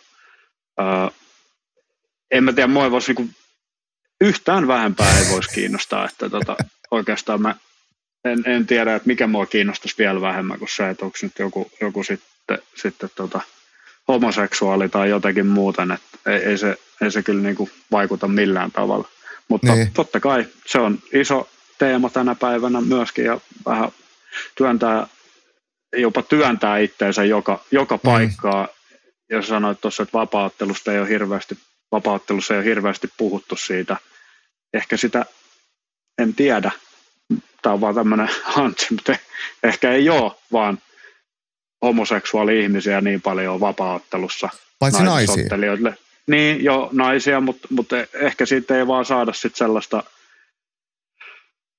tota, juttua tuotteistettua sitä, tai en minä tiedä, miksei, sit, miksei se ole jossain Framilla tänä päivänä. Mutta kyllähän UFCllä on, on näitä, nää, siis meistä nais, äh, esimerkiksi äh, tota, Amade Nunes ihan avoimesti mm. puolison kanssa, mm. joka on myös UFC-ottelu, Niina Nunes Mutta hei, nimiltä. sä ehkä sanoit taikasana avoimesti. Heti jos mm. se on avoin, niin se ei kiinnosta mm. ketään. Joo, niin. joo. Joo. Hyvä, hyvä juttu. Ja tota, niin, milloin sulla on matsi?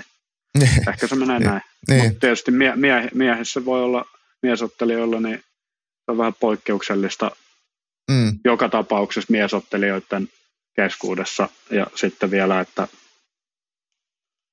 se tota, mulla on vaan semmoinen tuntu, että sitä niin kuin, en mä tiedä, onko siihen mitään syytä, että sitä ei ole nostettu tai sitten ei puhuta. Ehkä vaan ei ole tarvinnut tai. Aivan, aivan. Mutta hei, mennään itse otteluun.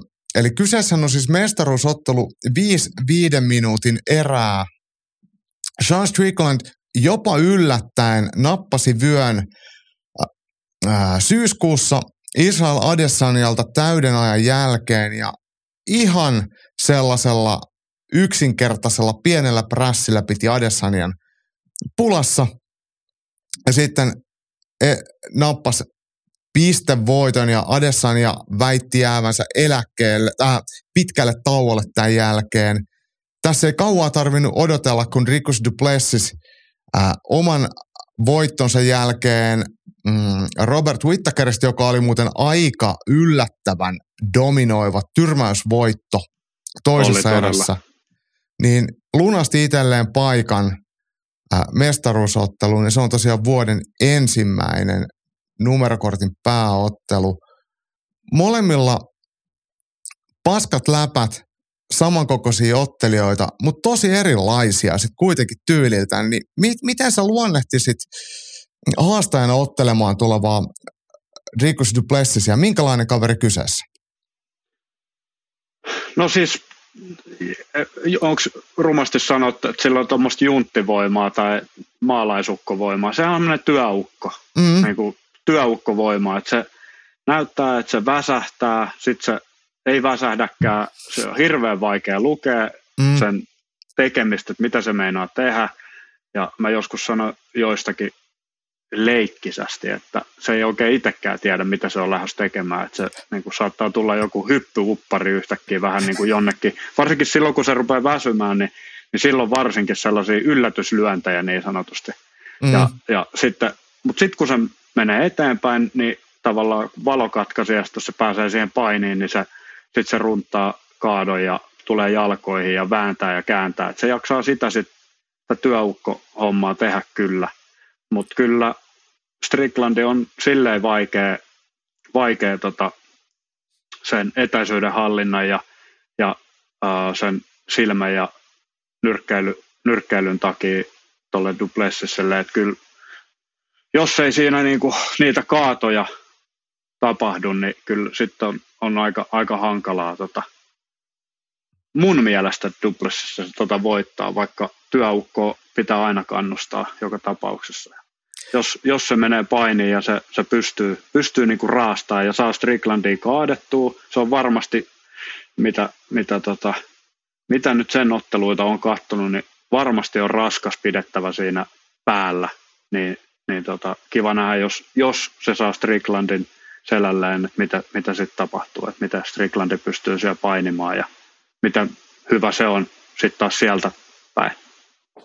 Uh, ottelijoiden fyysiset mitat on silleen identtiset, että miehet on saman mittaisia ja sama ulottuvuus.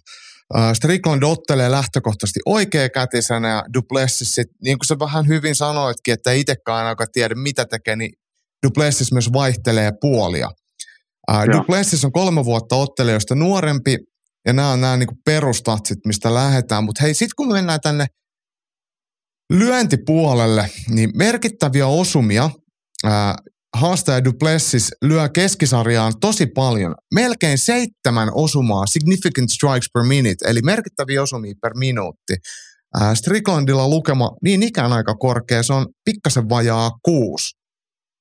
Ja sitten kun katsotaan, että kuinka paljon otetaan, niin Strickland ottaa pikkasen enemmän osumia, että hän ottaa se 4,24 per minuutti ja Duplessis vähän laahaa perässä kohdassa 3,79. Eli kun puhutaan näistä numeroista, niin ihan mitään älyttömän isoa eroa niissä ei ole, mutta kertooko se ihan kaikkea? Kun mä, mulla on vähän nyt tämmöinen kuvitelma, että Strickland on äh, mun mielestä tyynykäsi, vaikka sillä on hyvä jabi, niin se ei ole semmoinen räjähtävä iskeä, että jengi nukkuu. Ja sitten taas Duplessisillä on siinä etumaisessakin suorassa niin paljon voimaa, että pystyy jabilla nukuttaa Robert Whittakerin. Niin, niin näet sä tässä jotain sitten semmoista, mikä palvelee jompaa kumpaa. Ja ennen kuin vastaat, niin mä annan siihen vielä toisen, mikä varmasti liittyy tähän, että kun kyseessä on viiserää, niin vaikuttaako se viiseräisyys jommankumman ää, otteisiin enemmän tai fyysisiin ominaisuuksiin enemmän? No just nimenomaan tietyllä tavalla äh, mä näkisin, että Stricklandi on vahvempi sitten, kun mennään sinne viimeisiin eri, kunhan ja jos kun se pystyy sitä pystyy. Ja vaikka ei oikeastaan pystyskään, mä, mä uskon, että, että jos se, tota, tai se vaikuttaa sellaiselta ottelijalta, että jos nyt Duplessis vie sen mattoon, niin se ymmärtää, että se on vahva, se ymmärtää, että se on painava siellä päällä, niin ehkä se osaa ottaa tavallaan, ei ottaa, olla ottamat liikaa riskejä. Niin, olla ottamat liikaa riskejä ja pystyy ottelemaan rennosti myöskin sit selältään tai matosta. Jos sä huomaa, että vittu ei tästä nyt pääse ylös, niin, niin pelaa vähän aikaa ja odottaa sitten taas seuraavaa tilaisuutta, olkoon se sitten vaikka seuraava erä sitten pääsee takaisin mm. naputtelee siitä pystyssä ja tekee sitä sen väsytystä. Siinähän se on niin kuin tosi hyvä, että se, se antaa sen paineen koko ajan, ei ole tilaa hetkeäkään niin kuin asetella itteensä ja sitten taas se on se vahvuus Duplessissa vastaan varsinkin, joka sitten on tietysti fyysisesti vahva ja hyvä kuntoinen, mutta se vaan kun se näyttää niin väsyneeltä siellä, kun mennään niin kuin sinne kun se niin kuin huohottaa ja sitten äh, tasapaino on ihan koko ajan kohdallaan ja se ei niin kuin näytä rennolta. Va- vaikka se näyttää siltä, niin eihän se tarkoita sitä, että se oikeasti olisi ihan loppu. Mm, Mut jotenkin mm. vaan kun se näyttää silti, pakko siihen on vaan itse luottaa, kun ei muut paremmasta tavallaan tiedä. Yep. Mutta sitten sillä on se yksittäinen, esimerkiksi se Jabi, joka se Whittakerin voitto esimerkiksi on niinku, oli ihan, ihan älytön juttu. Että tota, Whittaker on ihan, ihan lemppari, lemppari ukkoja niin kuin ollut aina koko rosterista, niin siellä kärki pääsi omissa korteissa, niin se etukäsi, ja just kun sä sanoit, että niillä on riitsi, ää, sama. Sa- ihan sama, ja. täysin ja. sama, niin se sen asento on semmoinen vähän omintakeinen, että siinä on periaatteessa suojaus ylhäällä, mutta sitten jalat on kuitenkin vähän kuin olisi juoksuun lähes välillä. Mm. Mutta se etukäsi, kun sillä on pitkä riitsi, niin se ylettääkin tosi pitkälle. Niin sitä voi olla vaikea sillä lailla lukea. Mutta sitten taas Stricklandi, niin, niin se on varmasti kehittynyt siinä, mitä se on tehnyt koko ajan ja tullut vähän paremmaksi. Niin, niin osuuko se sit sitä ja miten monta kertaa se tarvii. Vaikea jotenkin uskoa, että Stricklandi on kuitenkin tottunut itsekin ottaa nyrkkiä niin, että se pystyisi osumaan heti painavasti tai sillä lailla, että se tulee jotenkin yllätyksenä, että, että se osuu. Niin mm. Se on mielenkiintoista nähdä, että mitä ne vaikuttaa, ne muutamat osumat, mitä ehkä Duplessis tarvii, että se pystyy pikkasen horjuttaa ja sitten mahdollisesti sitten kaatamaan. Jos, jos sä ajattelisit, että mitkä olisi tässä ottelussa semmoisia äh, yksittäisiä asioita, mitkä vaikuttaisi Stricklandin voittoon, että millä asialla Strickland voittaa, jos voittaa, ja millä asialla Duplessis voittaa, jos voittaa. Niin onko näissä jotain sellaisia selkeitä, että Stricklandin pitää tehdä tämä, jotta matsi hoidetaan, ja jos Duplessis ei tee tätä, niin hän ei voita. Jotain mustavalkoista näkemystä tähän. Siis, no mun mielestä, jos Stricklandi on alussa aktiivinen ja, ja pystyy sen äh, mahdollisen painiuhan ja sellaisen kääntämään siihen, että se ei ainakaan tee sitä helpoksi Duplessikselle, niin sitten se rupeaa hyvinkin nopeasti tavallaan rupeaa kerryttää sitä voittoprosenttia itselle, mitä pidemmälle ottelu menee. Ja sitten taas, jos Duplessis ei joutuu tavallaan siihen huonoon rytmiin ja paineistuksen alle heti alusta lähtien ja ää, joutuu tekemään niin sanottuja tyhjiä kaatoja ja rynnimisjuoksuja ja muita, eikä saa niitä osumia, että se saisi yhtään katkaistua sitä Stricklandin painostusta, niin, niin sit, silloin, silloin taas vaikeaa. jos se on alkuun pääsee niin sanotusti vähän se omaan rytmiin ja pääsee sinne painille taas mä sanoin, että sen omaan rytmiin, en mä oikein tiedä mikä se rytmi on. Rikkorytmi. niin, niin, rikko, sen omaan rikkorytmiin, että välillä ollaan pystyssä ja sitten yhtäkkiä se tuleekin paini ja sitten se raahailee. Ja jos se pääsee sitä tekemään ja silleen saa Stricklandin niin kuin sen kovan itseluottamuksen ja sellaisen kovan itseluottamuksen siihen ottelemiseen ja jaksamiseen, mikä sillä on se vahvuus myöskin, että vaikka se vähän heittelisi sitä parierää, niin mä en usko, että se vielä horjuttaa sitä, että sitä pitää oikeasti, oikeasti viedä sitten ympäri lattioita ja häkkiä ja koko ajan mm. nyrkkiä suussa ja sillä että Strickland ei pääse edes sitten vähän aikaa tekee sitä omaa ja taas se kasvattaa sille sitten sit taas sitä, että kyllähän tämä kaveri väsähtää tässä kohta kuitenkin, niin kyllä mä tämän tota, tässä klaaraan viime, viime, viimeistään viidennes erässä tai näin. Toivottavasti se DDP lähtee heti alusta niin kuin tosi röyhkeästi ottelemaan. Niin. Mä haistan sun, sun äh, lausunnosta sellaista, että Stricklandin voitto voisi olla sitten pistevoitto tai ihan viimeisessä erässä Joo. keskeytys, Joo. jos Duplessis väsähtää. Joo. Ja, ja vastaavasti sitten Duplessisin voitto todennäköisesti voisi olla siellä ottelun alkupuolella ehkä enemmän todennäköisempi. No enemmän todennäköisempi, joo. En, se kuitenkin, mitä pidemmälle menee, niin Stricklandi pääsee siihen oma, omaan mm. rytmiin ja flowhun ja siihen, niin Duplessisella on kuitenkin lyöntivoimaa, niin se voi yllättää ekas tokas ihan korkeintaan kolmannessa jotenkin. Mutta näähän on näitä, näitä on kiva länkyttää tässä ja sitten todeta, että mä olin kyllä niin väärässä, koska tota, mitä vaan voi käydä. Mutta nyt kun kysyt, niin kivahan näitä on sillä jauhaa, että miten, miten se mahdollisesti voisi mennä, niin tollain mä sen näen. Mitä sä luulet, että tullaanko me näkemään tai kuulemaan jotain matsin aikana sitten vielä kauheat lässytystä, kun molemmilla on kyllä tendenssiä tarttuu sitten puhumiseenkin, että jos, jos siihen tulee sauma, niin aletaanko siellä sitten heittää vettä kiukaalle kesken ottelu? En usko, en mä usko jotenkin. Kyllä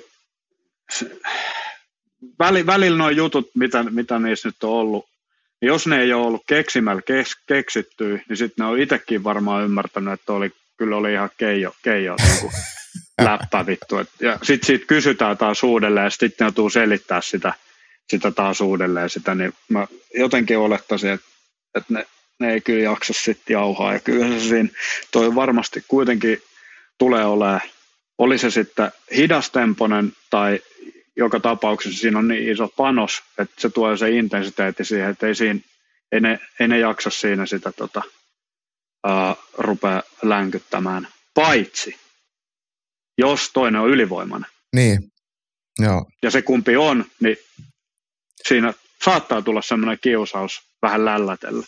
Se on ainoa. Mutta ei, ei niinku, niinku tota, mikä on myöskin sisäänrakennettu etenkin Stricklandille, että tota, Duplessis on, tämä on taas tällaista. Ihan, ihan amatöörikatsojan ja uh, seuraajan ajatusta, mutta jotenkin mulla kuitenkin tuntuu, että Duplessis on enemmänkin yrittää myydä itteensä ja päästä vaan esille noissa aikaisemmissa, mitä itse kommenteissa ja muissa, että silloin enemmänkin se ajatus ja sitten se on vähän niin kuin joutunut semmoisiin tilanteisiin, että se joutuu keksimään näitä kaiken maailman ivauksia ja muita, sitten taas Strickland on semmoinen, että se vaan niin kuin on sellainen, että se vaan elää siitä, että se vaan länkyttää ja höpöttää kaiken näköistä. Niin ne on silleen vähän eri, mun silmiin erilaisia tyyppejä. Hei, nyt mä hyvin luonnehdittu ottelijoita myös ottelemisen ulkopuolelta, niin mennään sinne lopputulemaan. Joni Salovaara, kumpi ottelu voittaa ja miten? Stricklandin pisteillä. Tuo oli mauto ja väritön arvaus, mutta tota. No, mä oon sit sunkaan ihan jo periaatteessa eri mieltä, koska mä haluan, Hyvä. että UFC tekee Afrikan mantereen vallotuksen ja UFC saa ensimmäisen afrikkalaisen mestarin, Afrikassa asuvan mestarin, vaikka hänen ihonvärinsä monen mielestä on väärä, mutta Etelä-Afrikassa syntynyt Dricus Duplessis voittaa ottelun keskeytyksellä ja todennäköisesti tyrmäämällä tai TKO-voitolla. Tämä on mun veikkaus. Mutta mä kyllä allekirjoitan ton, ton sun niin sanotusti tylsän ja varman veikkauksen, että se on ihan, ihan todennäköinen, mutta mä, mä taas katon muutakin kuin sitä pelkkää ottelemista. Mä mietin sen ottelun panosta ja mitä se voisi tuoda vapaa-ottelulle, mitä se voisi tuoda UFClle, niin mä toivon, Kyllä. että saadaan u- eteläafrikkalainen mestari. Hei, äh, ennen kuin otetaan, tai otetaan ne vaikka tähän kohtaan toi, toi tota, toinen viikon matsi, otetaan tärpit hetken päästä, niin suomalaisittain iso ottelu nähdään myös tänä viikonloppuna, ja tämä tullaan näkemään Abu Dhabissa UAE Warriors tapahtuma 46, missä välisarjan eli 7-7 mestaruusottelussa tullaan näkemään ää, Omran Shaban, joka kohtaa Italiasta ponnistavan Visem Hamaamin. Ja tämä tosiaan sunnuntaina katsottavissa UFC Fight Passilta. Ää, Omran Shaban otellut Cage Warriorsissa. Hyvä voittoputki päällä, neljän matsin voittoputki ja kaikki ennen täyttä aikaa.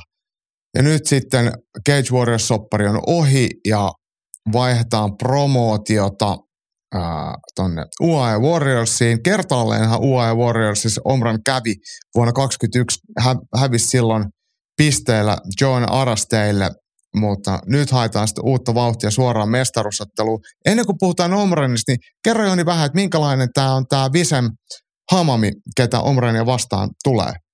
Ja viisi viiden minuutin erää. Joo, joo, siis ihan mestaruus, mestaruusottelu erät. Ja tota, niin, oliko niin, että on ö, syntyjä italialainen, mutta harjoittelee, harjoittelee niin kuin paikallisesti, oliko Abu Dhabi? Dubaissa.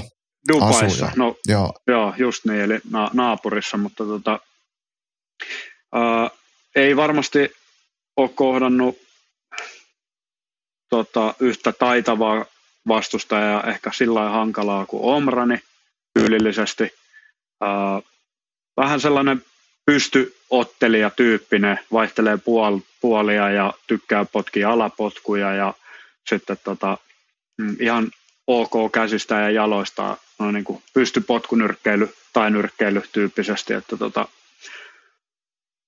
ei ole sillä mun mielestä kovissa liemissä vielä keitetty. Tietysti kummallakaan ei ole ihan hirveän paljon vielä otteluita, mutta tota, kyllä tämä on niin kuin enemmänkin mun mielestä niin päin, että Hamamilla on ehkä kovin vastustaja tähän asti, kuin sitten Omran, ainakin tälleen tyyli, tyyli, tyylillisesti, Mm. niin kuin päinvastoin. Että, ö, saattaa olla, että Omrani on, on jopa kovempia vastustajia jo kerennyt kohtaamaan tuossa ja voittamaan, että se on mun, mun tällainen nopea, karkea näkemys.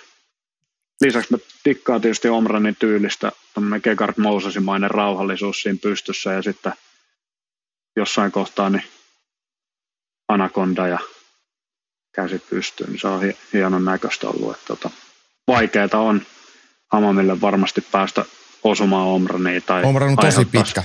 Niin, aiheuttaa sellaista, sellaista tota, oikeaa vaurioa tai muuta, että Omra, Omrani sillä omalla, omalla tyylillään ja uskollisena sille, niin mä uskon, että tästä tulee, tulee selkeä voitto kyllä. Äh, Hamami on siis hallitseva mestari. Hän on valmistautunut viiseräiseen otteluun kerran aiemmin. Edellisessä ottelussa kuitenkin tuli sitten se, ei tarvinnut mennä viitteerä, vaan ennen täyttä aikaa voittaja vyö himaa. Mm, Omran ekaan viiseräiseen lähtee, hän on jo pidemmän aikaa Dublinissa Team KF-salilla Chris Fieldsin opissa harjoitellut.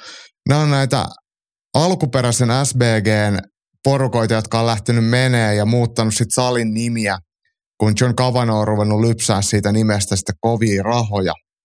Esimerkiksi, jos en nyt ihan väärin muista, niin Kahal Penred ja, ja mikä tämä toinen, Honey Badger, äh, Philip Malpeter, jotka on näitä irlantilaisia, hui- Kaha Penner toki tuffi voittaja ja taitaa olla ja UFC, entinen UFC-ottelu, niin he on tämän Chris Fieldsin frendejä ja valmennettavia ja siellä pyörii, niin siellä ainakin treenikaverit Omranilla on, on todistetusti ihan maailman eliittiä.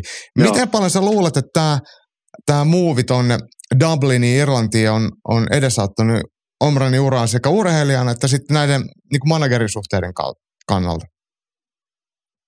No onhan se tietysti vähän enempi keskiössä, varsinkin jos ajattelee Cage Warriorsia, niin, niin tota, siellä päin se nyt ihan, ihan, ihan niin kuin Englannin puolella, niin silti. Ja, ää, paljon, on, paljon, paljon, paljon on Irlannissa ja tota, niin Dublinissakin tapahtunut silloin, kun mä oon siellä käynyt, en muista mitä, alle sata, satasta UFCtä katsomassa ja reenaamassa, niin piti etsimällä etsiä saleja, että missä edes pääsee vapaaotteluun treenaamaan, kunnes sitten löydettiin yksi autotalli vähän puoliksi vahingossa J.P. Vainikaisen kanssa ja käytiin siellä pari kertaa jumppaamassa, niin nyt siellä on Muistatko, ketä sitä valinnan veti?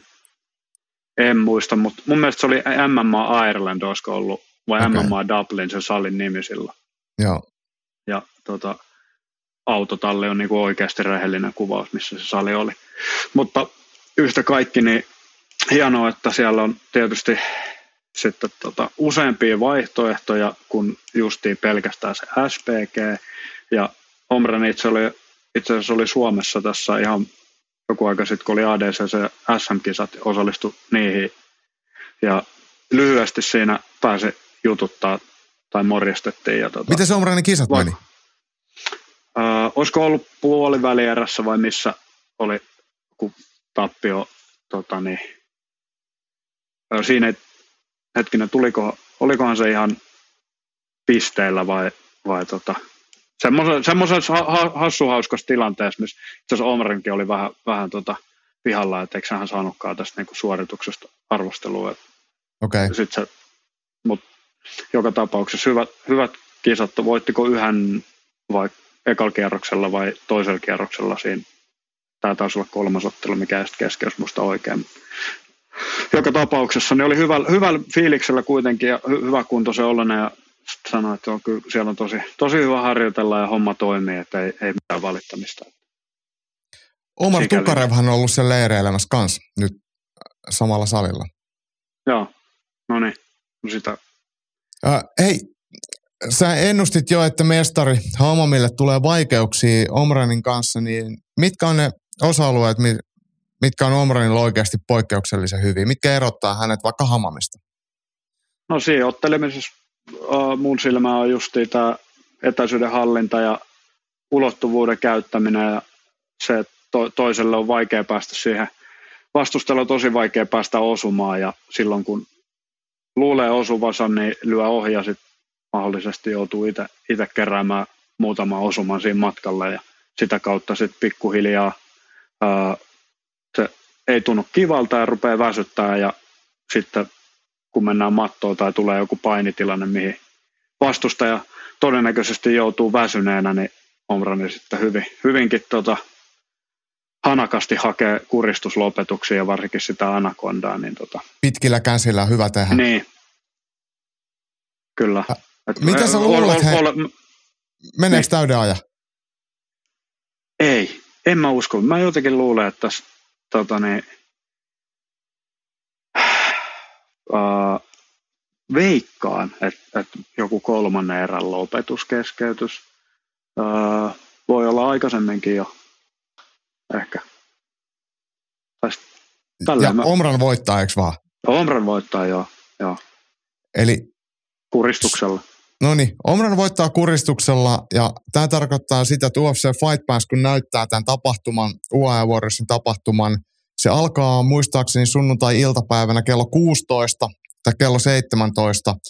Ja me varmaan ylilyöntistudion puolellakin pidetään live-seurantaa, eli, eli YouTube voi tulla meidän kanssa kattelee ja jännittää Omranin matsia ja sitten juhlitaan lopuksi Omranin voitto. Ja kyllähän meille aina yksi tämmöinen suomalainen mestari kelpaa.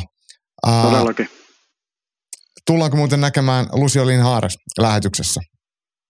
Eikö, eikö hän? Kyllä Lusi aika, aktiivisesti organisaatiossa ollut alusta lähtien mukana. Mä en edes muista enää kaikki tila, tota, niin titteleitä, mutta ihan varmaan, varmaan ihan siellä perustajaportaassa ollut tai, mm. tai muuta. Et, ja puku päällä, tota, ei ole mikään... Totta niinku... kai, totta kai. Joo. Uh, Tämä vähän menee nyt sinkoiluksi, koska mun mielestä oli tärkeää, että me nostettiin tuo Omranin matsi tähän kohtaan, koska se on kuitenkin tittelimatsi. Ja nyt mm. palataan vielä hetkeksi tonne äh, Kanadan maalle, niin siellä on jotain muitakin otteluita. Ja ihan ekana otetaan tärpit, ja mä haluan nostaa oman tärppini ekana, koska mä nyt on tässä käsikirjoituksen ääressä. Ja tässä on kaksi ottelijaa, mitkä ylilyönnin lähetyksissä on monesti mainittu. Toinen on ää, Arnold Dahlen ja toinen on Movsar Evloev ja kyseessä on miesten höyhen sarjaa. Ää, Allen sai ensimmäisen ison ottelunsa ää, Max Hollowayta vastaan kärsi pistetappion ja se on ollut huhtikuussa viiden erän jälkeen ensimmäinen sellainen UFCssä. Movsar Evloevilla ei vielä tappioita ole tilillään entinen M1-mestari ja todella kovatasoinen painija. Pitkään harjoitellut sitten asusteluja reenannut tuolla Floridan suunnalla ja tasaväkinen ottelu. Molemmat on aika konservatiivisia ottelijoita. Molemmilla on vähän samankaltaisia vahvuuksia. Tosi hyvä jabi ja, ja aika hyvää lukkopainia. Mutta Evloev ehkä ottelijoista kuitenkin se, joka uskaltaa tehdä enemmän ja Allenilla ehkä vähän on jäänyt sitä ää, resurssia käyttämättä. Että hän on mennyt siitä, mistä aita on matalia, matsit on ollut vaikka voitokkaita, niin ei niin räiskyviä, niin ehkä tässä tilanteessa pitäisi pystyä alle niin sitten nostattaa tempoa, koska Evloev ainakin pistää, pistää haisemaan täydet kolmerää ihan alusta asti. Äh, Joni, mitkä odotukset? Tämä on hei, mutta sun painoluokka, missä sä oot totellut, niin, niin miten sä näet? No oliko se Henkka, joka kommentoi, että vauhdikas ja mm. tekninen ja viihdyttävä ottelu todennäköisesti, niin mä todella kans toivon, että, että niin kuin sanoit, että Evlov tykkää, on aktiivisempi ottaa aloitteet enemmän, niin toivottavasti se pakottaa alle niin myöskin ottelemaan niin kuin ihan, ihan äär, omilla taitotasojen niin kuin siellä äärirajoilla ja sitä kautta sitten siitä tulee vauhdikas ja viihdyttävä mm. ottelu, koska molemmat on todella taitavia ja kykeneviä ottelijoita. Että tota, jos se uh, menee siihen väsymyksen jännittämiseen ja ei toinen on hyvä paini, en mä viitti mennä tuonne jalkoihin, en mä viitti haastaa, niin otetaan tässä nyt tätä tota, niin vähän, vähän pysty osuma karate matsia, niin, niin, niin, ratkotaan sillä, että jos se menee vähän siihen, mikä on tietysti alle, niin vastaa tietyllä tavalla vähän ymmärrettäväksi, koska se on siinä niin hyvä paketoimaan sitä ottelua sillä lailla, että, että siihen ei osu ja se pystyy, pysyy hyvässä asennossa ja lyö sitä etukättä, niin, niin sikäli tota, riskit on suuret, että se menee vähän semmoiseksi vaikeaksi, kun ei sille ole kiva mennä jalkoihinkaan, kun se vaatii ihan käsittämättömän päivätyö, että sen saa nurin, saatikaan, että se pysyisi se sadasosaa mm. matossa, niin, niin, niin tota, toivotaan, että sitä, niitä, vaikkei tulisi mitään mattokamppailua asti tai sen sellaista, että nähtäisiin sieltä mitään kääntöjä, mutta tulisi ainakin niitä tilanteita paljon, että Evlovia tekisi oikeasti niitä aloitteita. Vaikea jotenkin uskoa, että Alleni lähtisi hyökki painiin. Näitä on muuten tota, röyhkeen kiva ääneen sanoa tämmöisiä kaikki ajatuksia tänne piuhalle ja nauhalle, kun tota, nyt joutuu viikonloppu oikeasti jännittää, että meneekö mikään niin kuin edes puoliksi sinne päin. No, no mutta hei, se on joka, vi- sit sunnuntai-päivällä, kun matsit on käyty, niin sit voidaan aina kaikki voi haukkua sua ja mua, että, että joo, joo, eikä, eikä siinä, on siis, puhunut. Joo, joo, ja sitten kaikista niitähän mä tota, niin itse osaa olla siinä mukana kirjoittaa niitä kommentteja. Mm. Mä kirjoitan kyllä sinne kanssa, että sit on kyllä niin paskat arviot, että tota, niin ei mennyt, mennyt yhtään sillä Mutta tota, sehän, sehän tässä on, niin kuin just on, onkin hauskaa, mm. mutta mut tälle etukäteen mä näkisin, että, että se, ää, että siitä tulee viihdyttävää vauhdikas, niin enempi Evlovi pitäisi ottaa aloitteet ja uskaltaa lähteä haastamaan ja tekemään sitä ottelua niin sanotusti. Ja sitten Allen vastaa huutoon, niin hyvä tulee. Just näin. Niin kuin sanoit, niin Hanna Siimi tosiaan totesi, että ottelu kestää täyden ajan viihdyttävä tekninen vauhdikas ottelu. Hänen mielestään ja Lappalaisen Henkkamen nyrkkeilykirjanvaihtaja, niin, niin Allen yrittää paluta voittojen tielle, vastus on kova, tulee tiukka matsi. Toivon Allenille voittaa, mutta epäilen, että Evloev on liian kova. Mun pitää sanoa noista Evloevin hyökkäyksistä ja kaatotilanteesta, painitilanteesta. Siis on semmoista Habibmaista itsevarmuutta, että häntä ei pelota se, että toinen ottaa kuristuksen kiinni tai käsilukon kiinni, koska hän tietää, että hän pääsee niistä pois. Ja hän tulee tosi rohkeasti, tosi röyhkeästi kaikkiin tilanteisiin. Ja sen takia ne painitilanteet on hänen kanssaan tosi raskaita. Että niissä ei ole mitään semmoista epäilystä, että mitä jos toi toinen yrittääkin sitten, kun mä shootaan, niin ottaa anakondan tai guillotinin tai mitä ikinä. Niska kestää, taidot riittää ja ei mut ääntä kohti. Ja sitä on nähty Evloevilta, niin, niin se, on, se on tosi jees. Ää, tasainen matsi, mulla on oikeasti ihan sama kumpi voittaa. Hyvä ottelu, hyviä ottelijoita, kumpikaan ei ole mikään turha lässyttää. Päinvastoin Allenhan on helvetin mukava jätkä. Mutta tota, tiukka matsi, ilolla katon. Hei Joni, mikä sun tarppi oli? No, jos mä oon ihan rehellinen, niin onhan toi kortti vähän semmoinen liisuhko mm-hmm. niin kuin muuten. Että ei, ei tosta sillä tota, nouse ihan, ihan niin kuin hirveästi mikään. Ja mä, mä, mä myöskään en, en ole sellainen kuin läheskään, läheskään sitä tasoa, mitä, mitä teidän niin kuin kanssa kuulijat, mäkin luen itteni ihan kuuntelijaksi kuitenkin, vaikka tähän onkin päässyt tämmöiseen erityisasemaan nyt tällä kertaa, mikä on hienoa, mutta mä kuitenkin, niin sieltä tulee tosi hyviä ja ää, tota, niin, syväluotaavia kommentteja yleensä näistä otteluista. Itse asiassa monesti mä oon sen takia kattonutkin jonkun ottelu, kun on tullut hyvä kommentti jostain tärpistä tai muusta, mutta niin. mä nostan ton Katona ja Garrett Armfieldin, se, oliko se Prelien niin sanottu pääottelu, ainakin se siinä kortilla taisi olla viimeisenä Preleissä. Joo, kyllä se ainakin tällä hetkellä niin. näyttää. Eli Brad Katonahan on kotikehän ottelija Kanalainen ja Garrett Armfield sitten Jenkki. Joo, ja Bantamweight matsi. Niin se Katona on sillä mielenkiintoinen, että sitä ei ole keskeytetty kertaakaan. Se on saanut kenkää jo periaatteessa kerran UFCstä – voittanut Tuffin kaksi kertaa, eli se on tullut Tuffin kautta jo molemmilla kerroilla UFC sisään nyt toisen kerran myöskin. Uh, eli, eli se olisi semmoinen jotenkin mielenkiintoinen, että onko sellaista tilastodataa jollain, että kuinka paljon on semmoisia ottelijoita, ketkä on joutunut lähteä, saanut uuden mahdollisuuden esimerkiksi. Niin, niin onko niitä ylipäätään, mä en ainakaan keksi hirveästi paljon että tulisi mieleen semmoisia. Kyllä on. Sit... Kyllä niitä niin, tulee. Jonkun... Niit, et tulee esimerkiksi Lusi Pudilova, niin, niin hänhän sai UFCstä kenkää, kävi ottaa sitten Octagon mestaruuden muistaakseen ja tuli sitten takaisin, että on nyt ihan hyviä. Kyllä niitä itse asiassa naisissa, äh, Angie Hill kävi Invictus Joo. välissä ja kyllä niitä tulee, mutta, mutta tota, tämä katonahan tosiaan toi, että tulee tuffin kautta kahdesti tavallaan, niin se on Joo. jo aika harvinaista. Ei, mä, ei, ei varmaan, onkohan kuka voittanut tuffia kahta kertaa, ei varmaan, koska hän en, ainoa. Mutta mä luulen, että meidän tilastonikkari Matti Hirvonen Suomen Turusta niin kertoo sen meille, koska hän sen tietää ihan varmasti, että korjaa meitä, kun ollaan väärässä. Joo. Sitten taas se vastustaja, niin Garretti, Armfield, niin tota, uh, mitäköhän sitten sanoisi, kaksi ottelu USA, yksi voitto, yksi tappio, yksi keskeytys, voitto. perustaa aika pitkälle sen nyrkkeilyyn, nyrkkeilyyn sen, sen tota, ottelemisen. Ja tämä sitten Katonal taas valtaosa ottelusta on mennyt täyden ajan. Että kyllä semmoinen tota, lihaksikas grindaa ja, ja kova taistelija. Karten mustavyö tietysti täytyy mainita kanssa.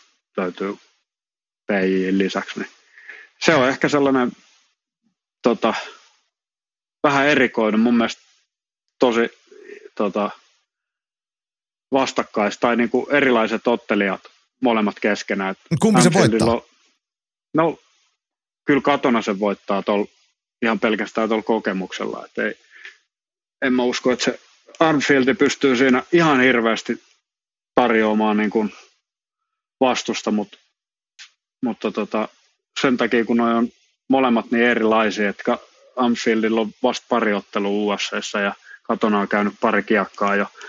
Se muun mm. muassa voitti itse asiassa tuolla missä äh, Breivissä. Se otteli Breivissä siinä välissä ja voitti Imafin ton maailmanmestari päävastustajan. joka siis otteli silloin aikanaan IMAFin voittanut siellä amatöörin maailmanmestaruuden. Niin Onko se Jose Torres vai? Bahrainin, Bahrainin tota, niin edustusjoukkueesta. Oho. Mako, Mako, uh, Mako Medovi, yksi näistä. Hamzat Medov. Joo. Joo. Koska me ollaan molemmat käyty IMAFin kisoissa ja Bahraini, Bahrainilla oli edustusjoukkue ja muilla oli maajoukkueet, niin, niin tota, sieltä tuttu kaveri. Joo. Niin, niin siitäkin ottanut voiton Desissonilla kyllä, mutta joka mm. tapauksessa mm. ne on väkevä nuorukainen. Äh, tota, ylilyöntiperhe on Joni sunkaan vähän samoilla linjoilla ja Riku Salo täältä ottaa kantaa illan UFC 297 illan toinen pääottelu on Kääpiösarjan avoin mestaruusottelu. Raquel Pennington ja Maira Bueno Silvan välillä. Taitaa olla ensimmäinen mestaruusottelu UFC, joka ei aiheuta minkäänlaista tunnelatausta. Toki nuo luovutetut vyöt ää, aiheuttavat välillä sen, että otteleet otetaan saatavuuden mukaan. Eli pitää saada vain vyöjakoa ja painoluokka elämään. Tämä pitää paikkansa. Ää, kun normimestaruusottelut ehditään markkinoimaan isolla rahalla ja luomaan joku tarina, nythän tässä ei ole mitään tarinaa muuta kuin se, että se on Amaden Nunesin luovuttama vyö. Joo, mä oon Rikun kanssa ihan samaa mieltä Jimi ottaa tähän kantaa, että Rakel Penningtonille mäyrälle Pirja koneeseen ja tyrmäysvoitto Rakelista ja UFC 300 kaikkien kiihkeästi odottama kohtaaminen Juliana Penjaa vastaan. Mä haistan Jimin kommentissa semmoista ohutta ironiaa. Juliana Penja on kova puhumaan, mutta hän ei ainakaan meikäläisen lemppareita ole ja ei taida olla kovinkaan monen muunkaan. Kukaan ottelijoista ei taida hänestä oikein pitää. Mi- onko sulla mitään niinku mielenkiintoa tuohon äh, Pennington si- äh, Silva-otteluun? No siis eikö Penningtonihan on kans tosi kokenut se on otellut, otellut aika pitkääkin. On, on. Ja, ja tota, sillä niin kuin liemis keitetty, mutta sitten tämä Viana, niin tämähän on tämmöinen aggressiivinen, anteeksi niin, niin tota, äh, aggressiivinen. Mm. Et kyllä siinä voi niin monesti, kun mä tuossa aikaisemmin vaan sanoin, että tämä kortti ei herätä sinänsä nyt hirveästi ylipäätänsä niin kuin Evlove ja Allen ja pääottelun lisäksi hirveitä tunteita, mutta mm. niin monta kertaa aikaisemminkin se ei ole tarkoittanut sitä, etteikö kortti ja ottelut olisi todella hyviä. Niinpä, niinpä. Et, et se on tapahtunut kuitenkin niin monta kertaa, niin tota, tämä on yksi semmoinen potentiaalinen ottelu, joka voi olla taas tosi hyvä. Jep. Ja ainakin panokset on kohillaan, eli joko ottelijat voi ottaa tosi konservatiivisesti, kun tietää, että viisi erää ja mestaruus kyseessä, kunhan se mestaruuden voittaa, niin tähän tiliin. Tai sitten se nostattaa tunteita sille, että tullaan ihan, ihan, ihan kiukulla siihen. Ja mä ehkä toivoisin, että tätä jälkimmäistä saataisiin va- vauhdikas ottelu. Mä luulen, äh, joo. Äh, ennen kuin mä kertaan tuon TV-aikataulun, niin nostetaan vielä kehälajien kirjanvaihtaja Oulusta, Andy Sarjola, muistuttaa, että Ari Savolainen ottelee Ratsadamnern World Series tapahtumassa lauantaina Bangkokissa. Kyseessä on siis tai nyrkkeily. Ja se, minkä takia tämä kannattaa nostaa esiin, niin DAZN-palvelu näyttää nämä lauantain Ratchan illat. Ja Ari Savolaisen ottelu tullaan näkemään sieltä siis lauantai-iltapäivällä. Vastustajan nimeä mä en edes tiedä. Mutta pidetään toikin nyt mielestä, jos lauantai-iltapäivällä ei halua katsoa ää, lumisadetta, niin voi katsoa tainyrkkeilyä. Sähän Joni Arin tiesit. Hyvinkäällä muistaakseni on aikana Savolainen tota, niin RNC Sports Clubilla mm. joskus reenannut, niin sieltä muista kaveri. Ja sähän sanoit, että, että Ari ei hirveästi itsestään ääntä pidä, mutta Taimaassa vaikuttanut jonkin aikaa. Joo, toivotaan menestystä ottelu.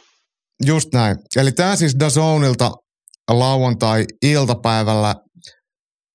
Viikonlopun kamppailu lähetykset tulee siis seuraavalla aikataululla. Viaplay aloittaa jo ennen UFCtä lauantaina KSV lähetyksellä KSV ilta on vähän pienempi, vähemmän isoja nimiä, mutta KSV 90. Ää, se tulee Puolan Varsovasta. Toki hieno TV-tuotos ja hyviä otteluita varmasti alkaa kello 20. UFC Prelit alkaa UFC Fight Passilla 1.30. Tämän päiväisen äh, aikataulujen tietojen mukaisesti ja Viaplayn puolelta, kun puhutaan numerokortista, niin alkuaika on sunnuntai aamuna 05. Ja Omran Shabanin ottelu UAE Warriorsissa, eli tämä mestaruusmatsi tulee UFC Fight Passilta niin ikään, ja tänään kun aikaisemmin katsoin, moneltako se alkaa, niin kello 16 olisi ollut Suomen aikaan aloitus, mutta, mutta se voi vähän el, elää, ja Omranin matsi, kun on pääotteluna, niin, niin, niin se on siellä sitten – pinon viimeisenä. Ja vähän oli mietitystä, että jos tästä ää, pidettäisiin kisaseurantaa ylilöintistudion kanavalla. Mutta nyt on hei Joni meidän aika kurkistaa tänne meidän palaute laariin, ottaa faksit koneesta, savumerkkien luku ja mennään kohti Kamppailukansan radiota. Ylilyönti podcast. Kamppailukansan radio nyt kun on saatu toi tekniset ongelmatkin selätettyä, niin päästään vielä loppusuoralle ja kohti kamppailukansan radiota ja täällä ylilyöntiperhe saa siis esittää mietteitä, ajatuksia, toiveita, mitä ikinä sekalaista. Ja lähdetään hei ihan ensinnä kohti Raisiota.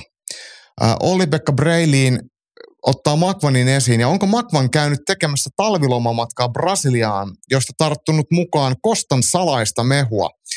Vai turvattaako aamu muuten vain joululomien jälkeen? Ja tässä viitataan siis Makvan Amerikaaniin, joka painoluokkaa nostaa 70 kilosiin ja ottelee toinen kolmatta Octagonin äh, Game Changer-turnauksessa. Vastustaja ekalla kierroksella ei vielä julkaista, mutta Makuhan on omissa somepostauksissa näyttänyt aika aika parskille ja tähän sitten Brailin pohtii, että minkälaisella proteiinikuurilla si, sitä ollaan oltu. Oletko sä Joni seurannut Makun somea ja onko sun mielestä jotain tämmöisiä ulkopuolisille havaittavia merkkejä mukaan jostain, jostain tällaisesta nähtävissä? En, en, en, enpä osaa sanoa. Mä en tiedä, onko mä seurannut niin aktiivisesti ja aina, että mä pystyisin vertaamaan jotain e, niin kuin ennen ja jälkeen mm. kuvia. Vahvassa kunnossa ja hyvässä kunnossa tietysti somen perusteella niin kuin, niin kuin lähes, lähes aina maku näyttää oleva, että tota, toivotaan, että tulee voitto oktakonista. Äh, tälle ymmärrän tietenkin, Olli-Pekka Breilin ei sitä sano tässä, mutta yksi semmoinen niin faktatieto on kuitenkin se, että UFCssä otellessaan se kuullut tämän Badan, tai ennen se oli Usadan ja nyt sitten mikä ikinä se tulee olemaankaan doping-testauksen piiriin. Ja nyt kun mennään sitten UFCn ulkopuolelle, niin doping-testaamista ei ole millään tavalla. Niin tämä, jos ajatellaan, että KSVssä minkälaisia hirmuja siellä on ja Octagonissa Carlos Vemola on ihan niin paineinen kuin vaan voi olla, e- e- eikä ketään kiinnosta mitenkään, niin, niin, niin ehkä tällä tulokulmalla voi luoda sellaisen epäilyn, että muuttuuko tai, tai tuleeko kiusaus johonkin kiellettyihin aineisiin, kun ne ei edes enää ole kiellettyjä, ja kun painoluokka nousee. Mutta me ei lähdetä, Joni, varmaan sun kanssa ketään syyttelee ja osoittelee ennen kuin joku on kärry jostain, niin sit siihen asti se on syytön. Tai niin, puhdas.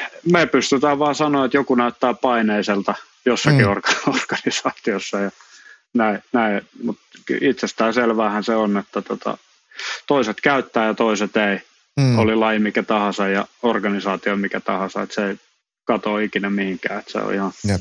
kuuluu, kuuluu tota, niin, asiaan. Äh, valitettavasti kuuluu asia. Mä haluan sanoa hei Makvanista vielä sen, että Makvanhan on koko uransa otellut 65,8 kilosissa. Ja nyt kun tuli tieto, että hän voisi vaihtaa painoluokkaa, kun ottaa osaa tuohon 70 turnauksiin, niin ei ole tarvinnut miettiä sitä painon pudottamista ja on voinut syödä varmaan ekaa kertaa urallaan pikkasen enemmän ja samalla sitten ehkä varmaan vähän lisää voimaharjoittelua, niin kyllähän hänenkin kehonsa pystyy muuttumaan ihan ilman mitään Kyllä. voi silmää, että ei se ole niin kuin mitenkään mahdotonta. En edelleenkään sano suuntaan enkä toiseen, mutta kyllähän tämä on niin kuin myös ymmärrettävissä oleva muutos. Joo, totta kai, jos, jos on pienellä käsijarrulla jossain kohti joutunut menemään. Tai sitten vaikka ei olisikaan, ää, niin sanotusti käsiarrilla tarvinnut miettiä, mutta nyt ei tarvitse sitten välttämättä, nyt ei tiedä miten, miten pitkä se joululoma on ollut ja paljon on tullut painoa lisää, mm. mutta voihan se kääntyä niin, että nyt entistä enemmän vedettävää, niin kuin joillekin on joskus käynyt, Kyllä. vaikka painoluokka muuttuu isompaan sarjaan, niin sitten tavallaan se ää, kasvaa, kasvaa se, se tota, painonveto määrä kuitenkin. Niin Kyllä. Se harvoin tiedä, tuottaa niin hyvää, hyvää lopputulosta. Niin, niin, mutta joka tapauksessa, jos se on sillä omissa näpeissä ja hyvissä näpeissä, niin se ei välttämättä ole niin, ei aiheuta niin paljon miettimistä nyt mm. tällä kertaa sitten se painonveto. Just näin. Ja sitten varmaan suorituskykykin on parempi. Mutta hei, mennään eteenpäin.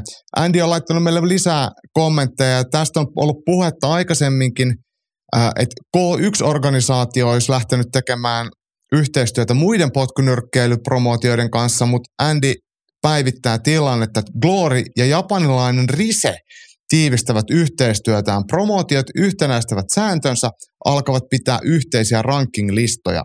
Japanissa järjestetään myös loppuvuodesta alle 65 kilon kahdeksan miehen turnaus brändillä Rise of Glory, ja siihen osallistuu ottelijoita molempien rosterista.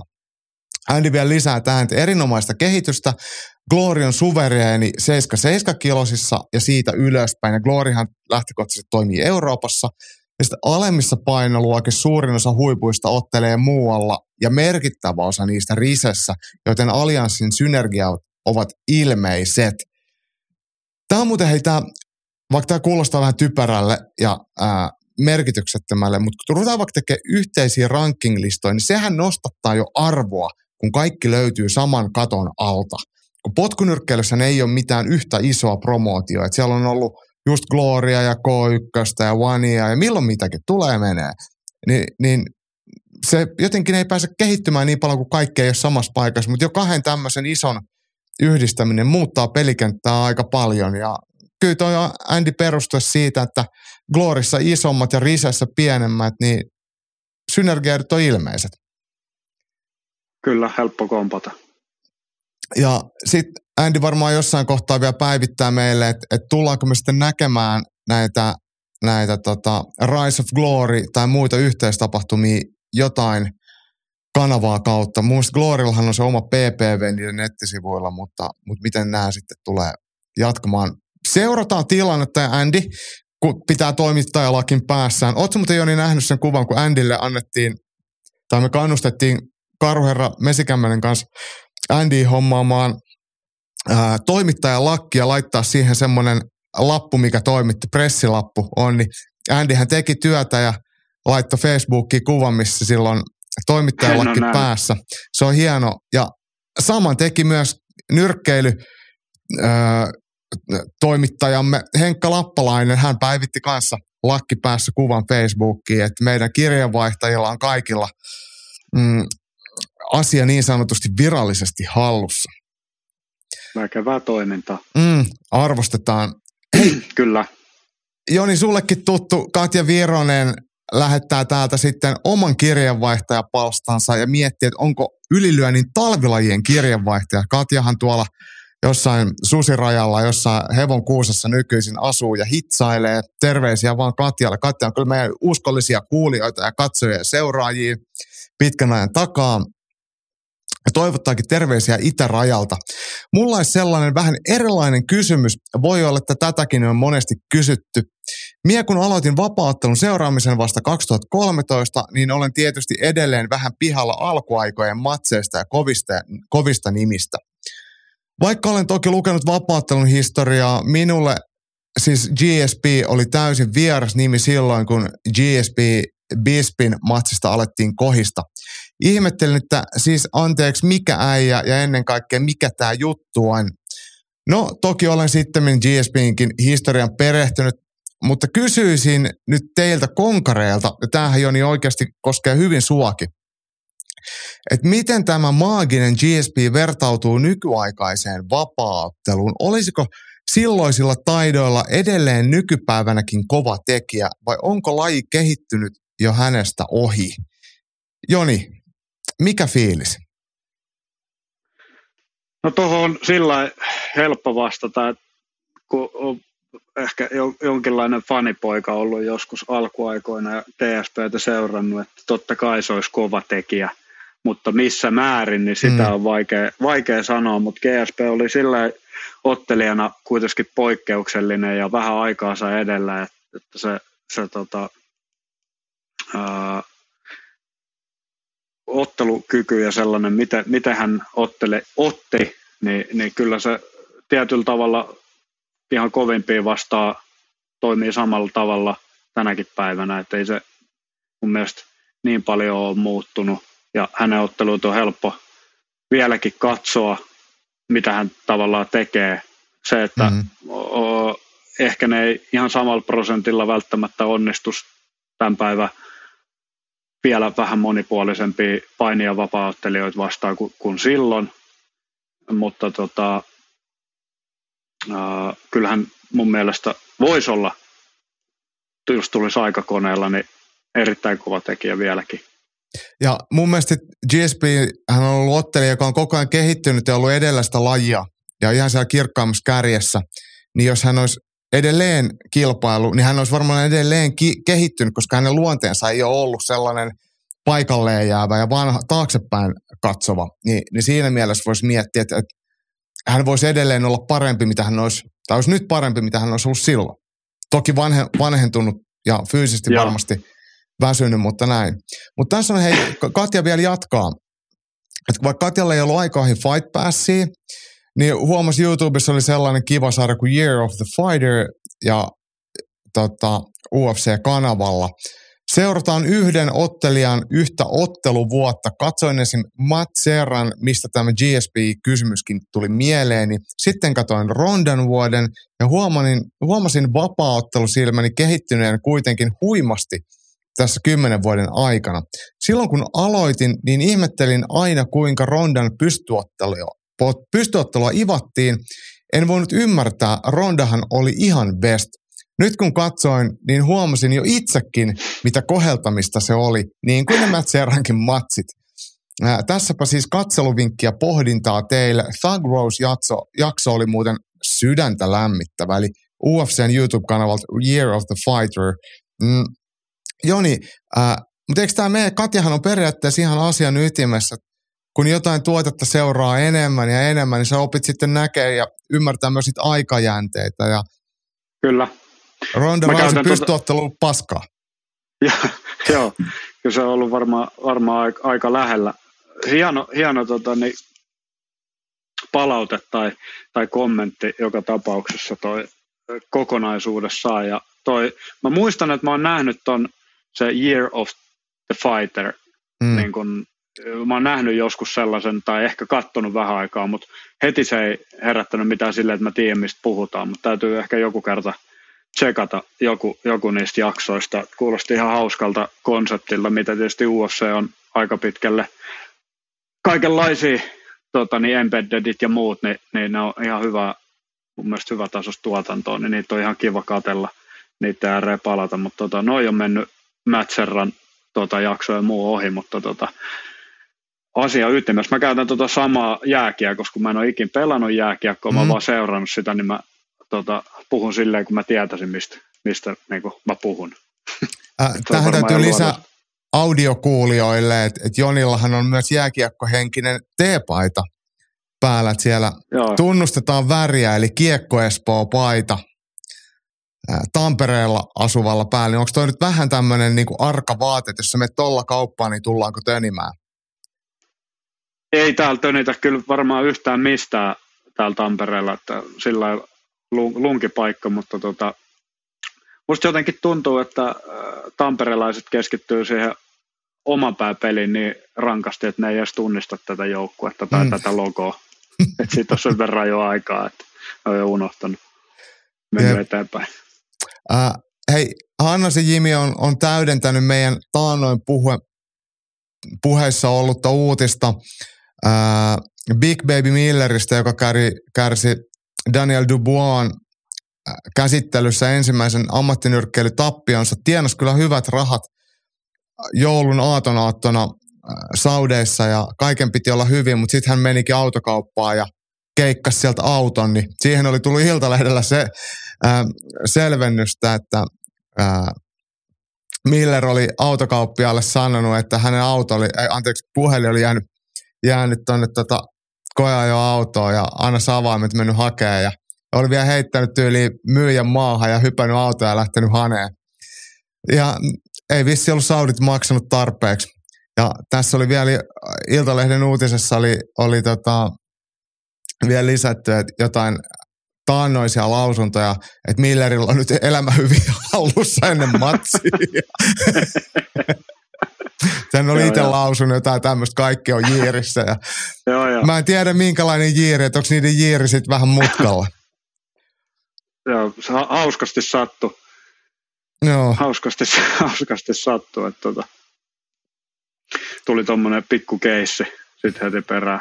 Joo, mutta mut, tota, tää, to, toki kun autossa on ollut sitten äh, GPS-trackeri päällä, niin se oli löytynyt sitten siitä saman tien. Ja... Siis, joo, että muutenhan tuo oli ihan, ihan niin kuin tosi hyvin suunniteltu ja, ja niin kuin suoritettu. Et harmi, kun oli se GPS-trackeri siinä, että tota, ei olisi varmaan muuten tullut mitään. Mm. On näillä hauska silleen naureskella. Kyllä, ihminen, Kyllä. ihmisen tyhmyys ei koskaan jätä yllättämättä.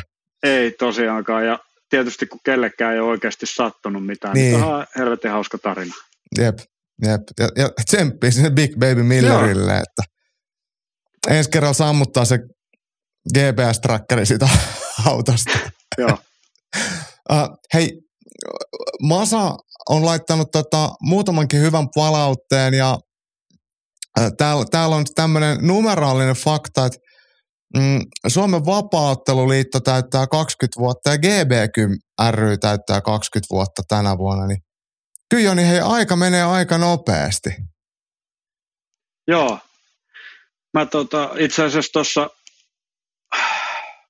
lajin parissa niin mietiskelin ju, justiin, että tota, mä oon ollut ensimmäisissä SM-kisoissa, amatööri SM-kisoissa kilpailemassa ja aloittanut sitten kilpailut siinä niillä, niin kuin, niillä main joskus, niin tota, mä niin vähän saman verran ainakin ollut vapaaottelun parissa kuin liittokin, että mennään sillä rinnan rinnan noiden vuosien kanssa, että on, nopeastihan se on tota, nopeasti ja nopeasti, en mä tiedä. Aina sanotaan, että aika menee niin nopeasti, mutta tota, se on kyllä, on se pitkä aika jo, alkaa olla. Joo, ja tota, Masa täällä kysyy, ja ehkä vähän tämä liittyy tuohon Suomen vapaatteluliittoon, että mitä juhlavuodelta odotetaan ja toivotaan ja ketä pitäisi palkita. Niin kyllä mulle ehkä ihan ekana palkinnoista tulisi mieleen, niin ne ketkä on vapaatteluliiton pistänyt pystyyn. Että ne alkumetrit on ollut tosi tärkeitä. Kyllä. Ja Kyllä. Jos, jos muistellaan, että kun Suomen vapaatteluliitto perustettiin, niin silloinhan oli vielä tämä Shoto – liitto pyöri Joo. siinä rinnalla, missä oli sitten FFG-läiset ja lahtelaiset veti niin kuin omaa linjaa. Niin siitä mun mielestä sekin, että kun ne sitten saatiin jossain kohtaa yhdistettyä, niin se oli oikeastaan semmoinen suomalaisen vapaattelun amatööripuolen kasvulle niin tosi merkittävä teko, että sitten kaikki rupesi puhaltaa vähän enemmän yhteen hiileen. Niin ehkä se on mun mielestä se, mikä tulee ekana mieleen. Onko sulla jotain Sama. muuta? Ihan täysin ihan kuin olisi itse jutellut. To, toi oli hyvä, hyvä nosto, kyllä toi ei tullut mieleen toi alku tosiaan oli sitä, mäkin olen käynyt Sootokisoissa myös, mm.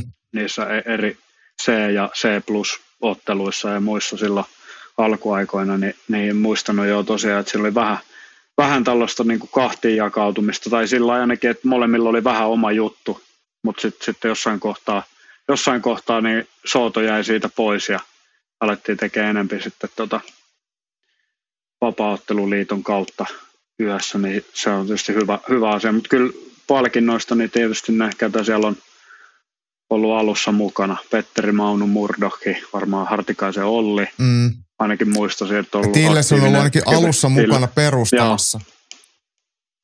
Varmaan unohtuukin, unohtuukin joitain, ketä kaikki siellä on, siellä onkaan touhunnut silloin tuomaripuolella, ketä on, kun Aaltonen ollut jo silloin, mm.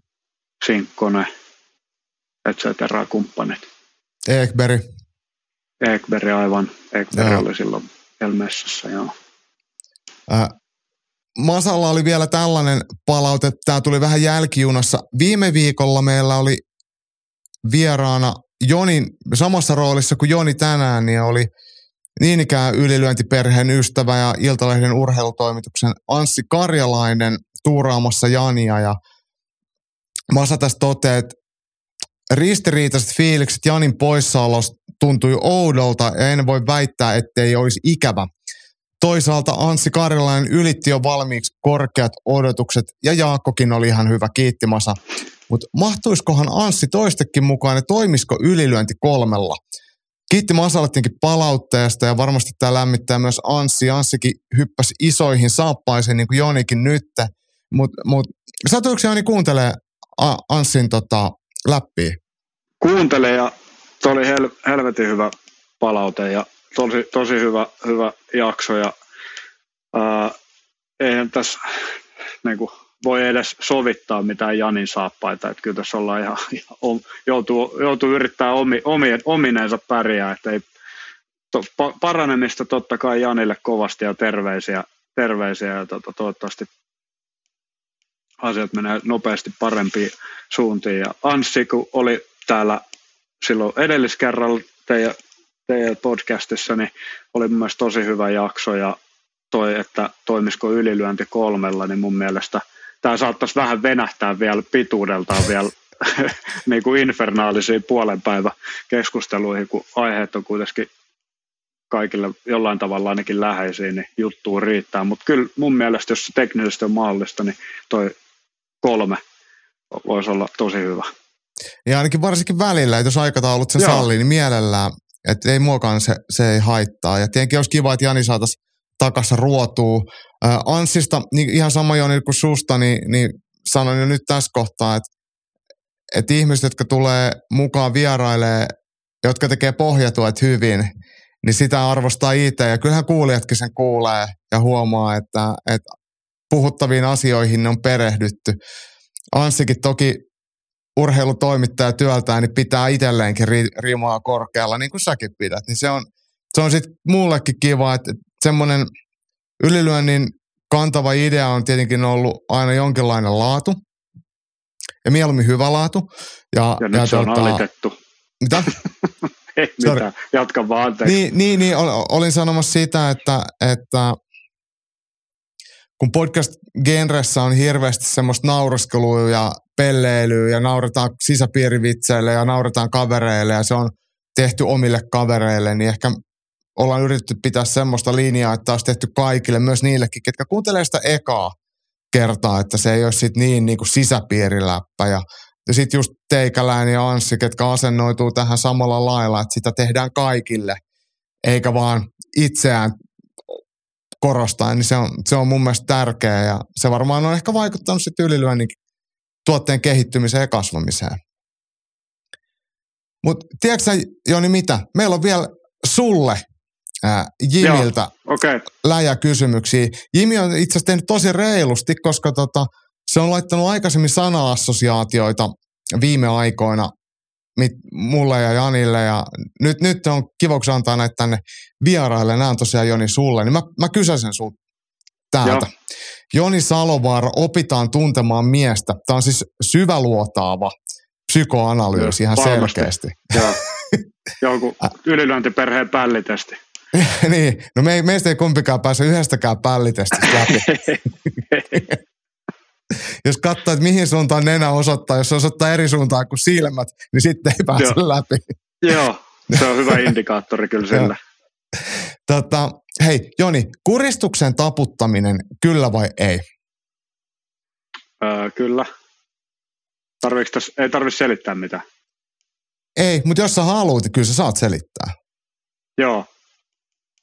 Öö, siis typeräähän olla taputtamatta, varsinkin tietenkin jos et sä ymmärrä, mitä tapahtuu, niin sitten mm. sä voit joutua olemaan taputtamatta, kun sä et ymmärrä, mitä tapahtuu. Mutta jos sä ymmärrät, mitä tapahtuu ja ymmärrät, että nyt tota, kävi näin, niin ei se, ei se mun mielestä hirveän negatiivinen asia taputtaa. Mutta toki... Mutta onko se, se miehuuden kohta... mitta? Vetää itsensä aina unille, tai na, kovuuden mitta? Ei, ei varmaan minkään mitta vetää, mm. niin kuin sanoit, aina itsensä niin. unille, että tota, ei, sillä ei voi käydä tietysti, mutta ei, ei se kyllä mikään mitta ole. Mutta ehkä se, että kyllä sen jotain monesti kertoo, jos kuristus tapahtuu, että jos se taputus tulee niin sanotusti heti, kun se tap, kuristus mm. alkaa.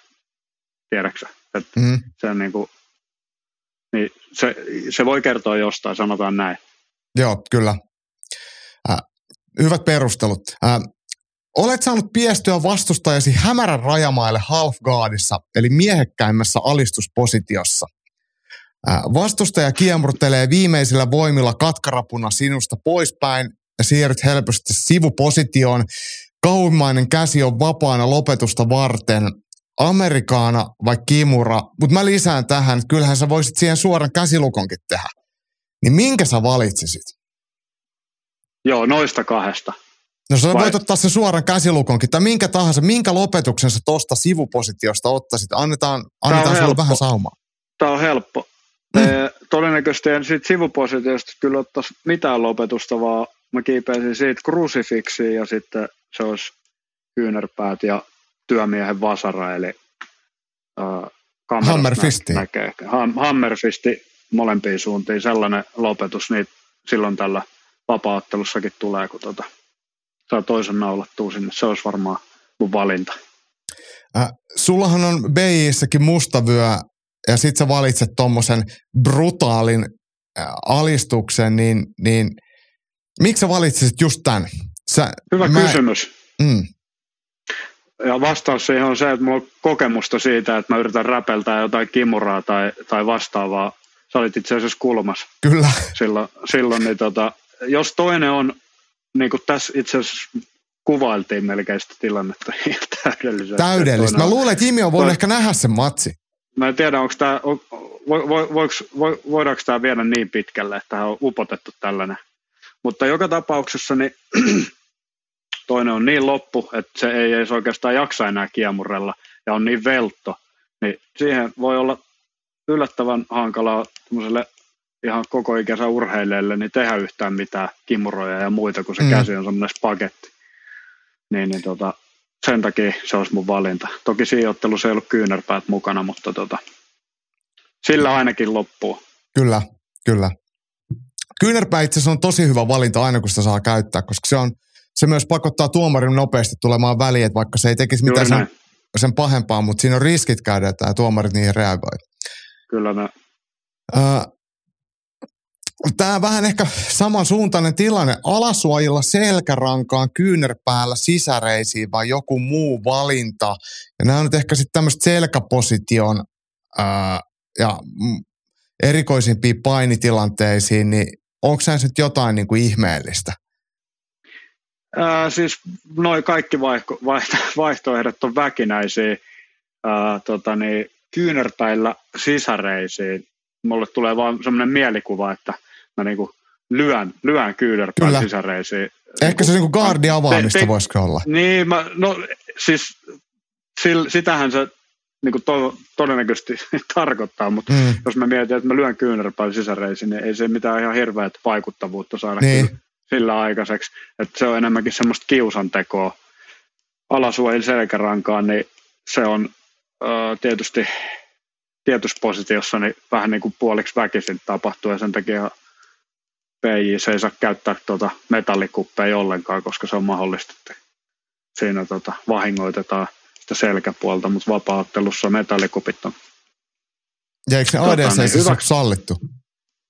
Taitaa olla joo, niin kyllä, mm. jos näistä nyt täytyy valita, niin sitten toi alasuojella, vitsi toi kuulostaa kyllä jotenkin tyhmältä, Ala, alasuojella selkärankaa.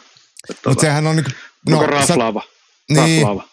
Se kuulostaa pahalle, mutta siis sehän on periaatteessa, niin kun sä flättää toisen ja kuristat, no juuri niin se on osa niin. sitä. Niin. Että et tavallaan se on niin sivutuote, se, onnistunut Joo, tohon. eikä se välttämättä äh, kaikissa tilanteissa ne edes osu, osu sillä tavalla, että mm. mutta joo.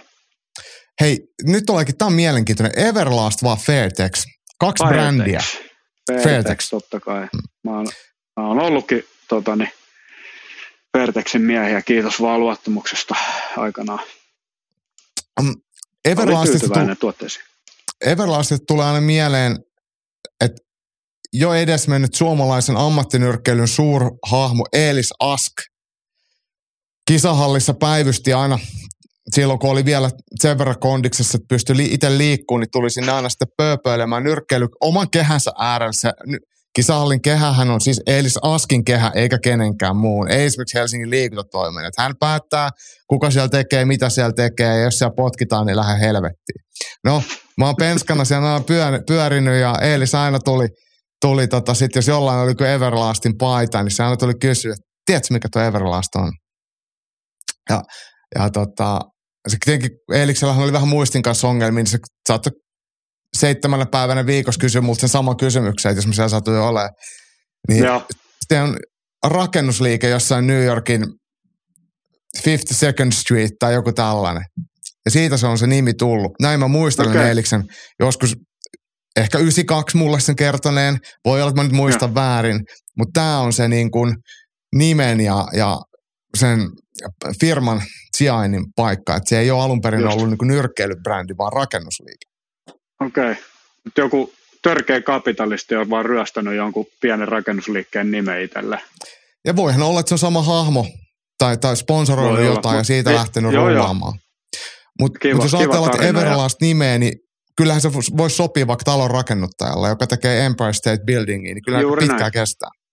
Juuri näin. Eli pidän, pidän lähes vedenpitävänä tuota tarinaa. Ja hmm. joka tapauksessa ajelehtiminen siihen, niin e- Eeris Haski ja sitten toi kisahalli, joka on paikkana muuten sellainen, niin tota, pyhiinvaelluspaikka, missä kaikkien tulisi käydä, kun jos Helsingissä käyttää, niin se ei monta euroa maksa käydä siellä, siellä vähän tota, punttiksella ja muutenkin haistelemassa, katsomassa mei, yleistä meininkiä. Se on, se on huikea paikka. Siellä on kaiken, kaikenlaista harrastajaa ja vipeltäjää.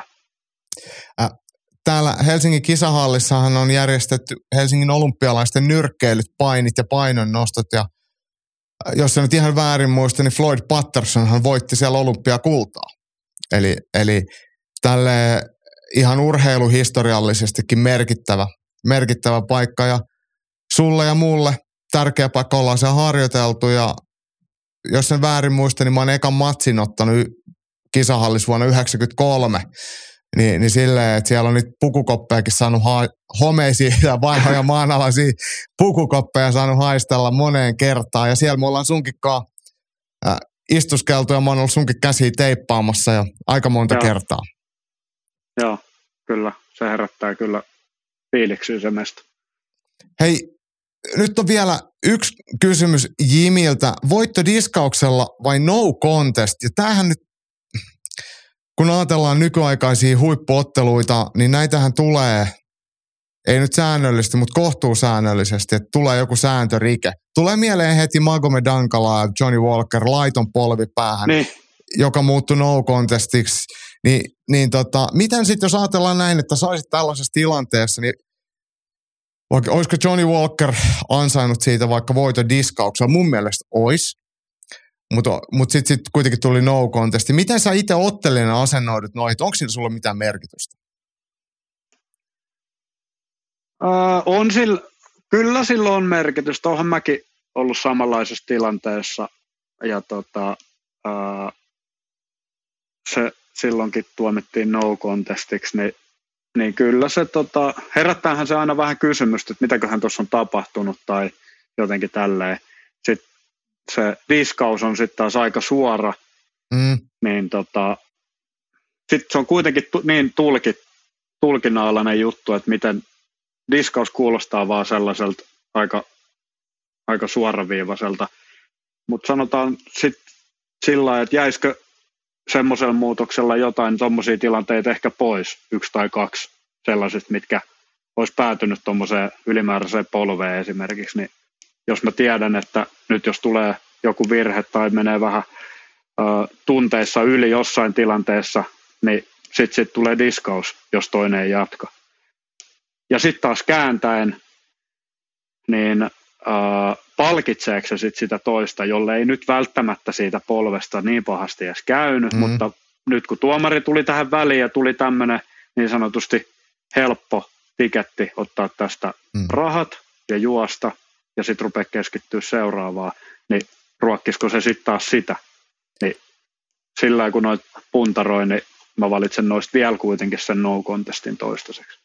Joo, ja siis näissähän on, on hirveästi sävyeroja ja yleensä nämä ri- liittyy joko tahallisuuteen tai toistuvaan rikkeeseen. Just.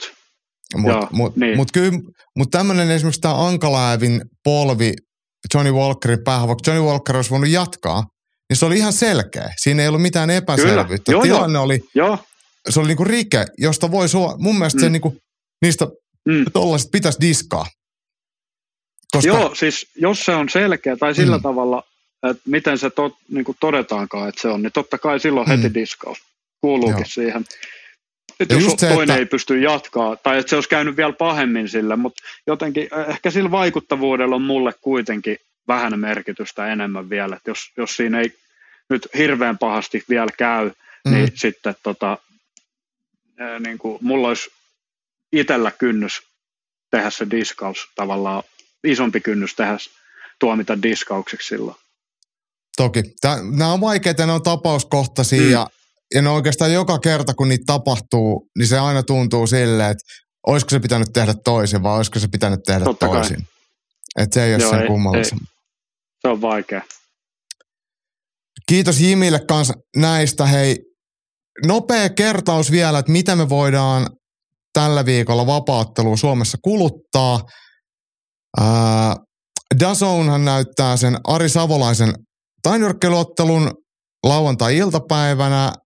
Viaplaylta tulee KSV kello 20. UFC-pääkortti alkaa sunnuntaina 05 ja UFC Prelit tulee sitten siinä välissä 01.30 UFC Fight Passilta. Meidän käsikirjoitus alkaa lähentelemään loppuaan.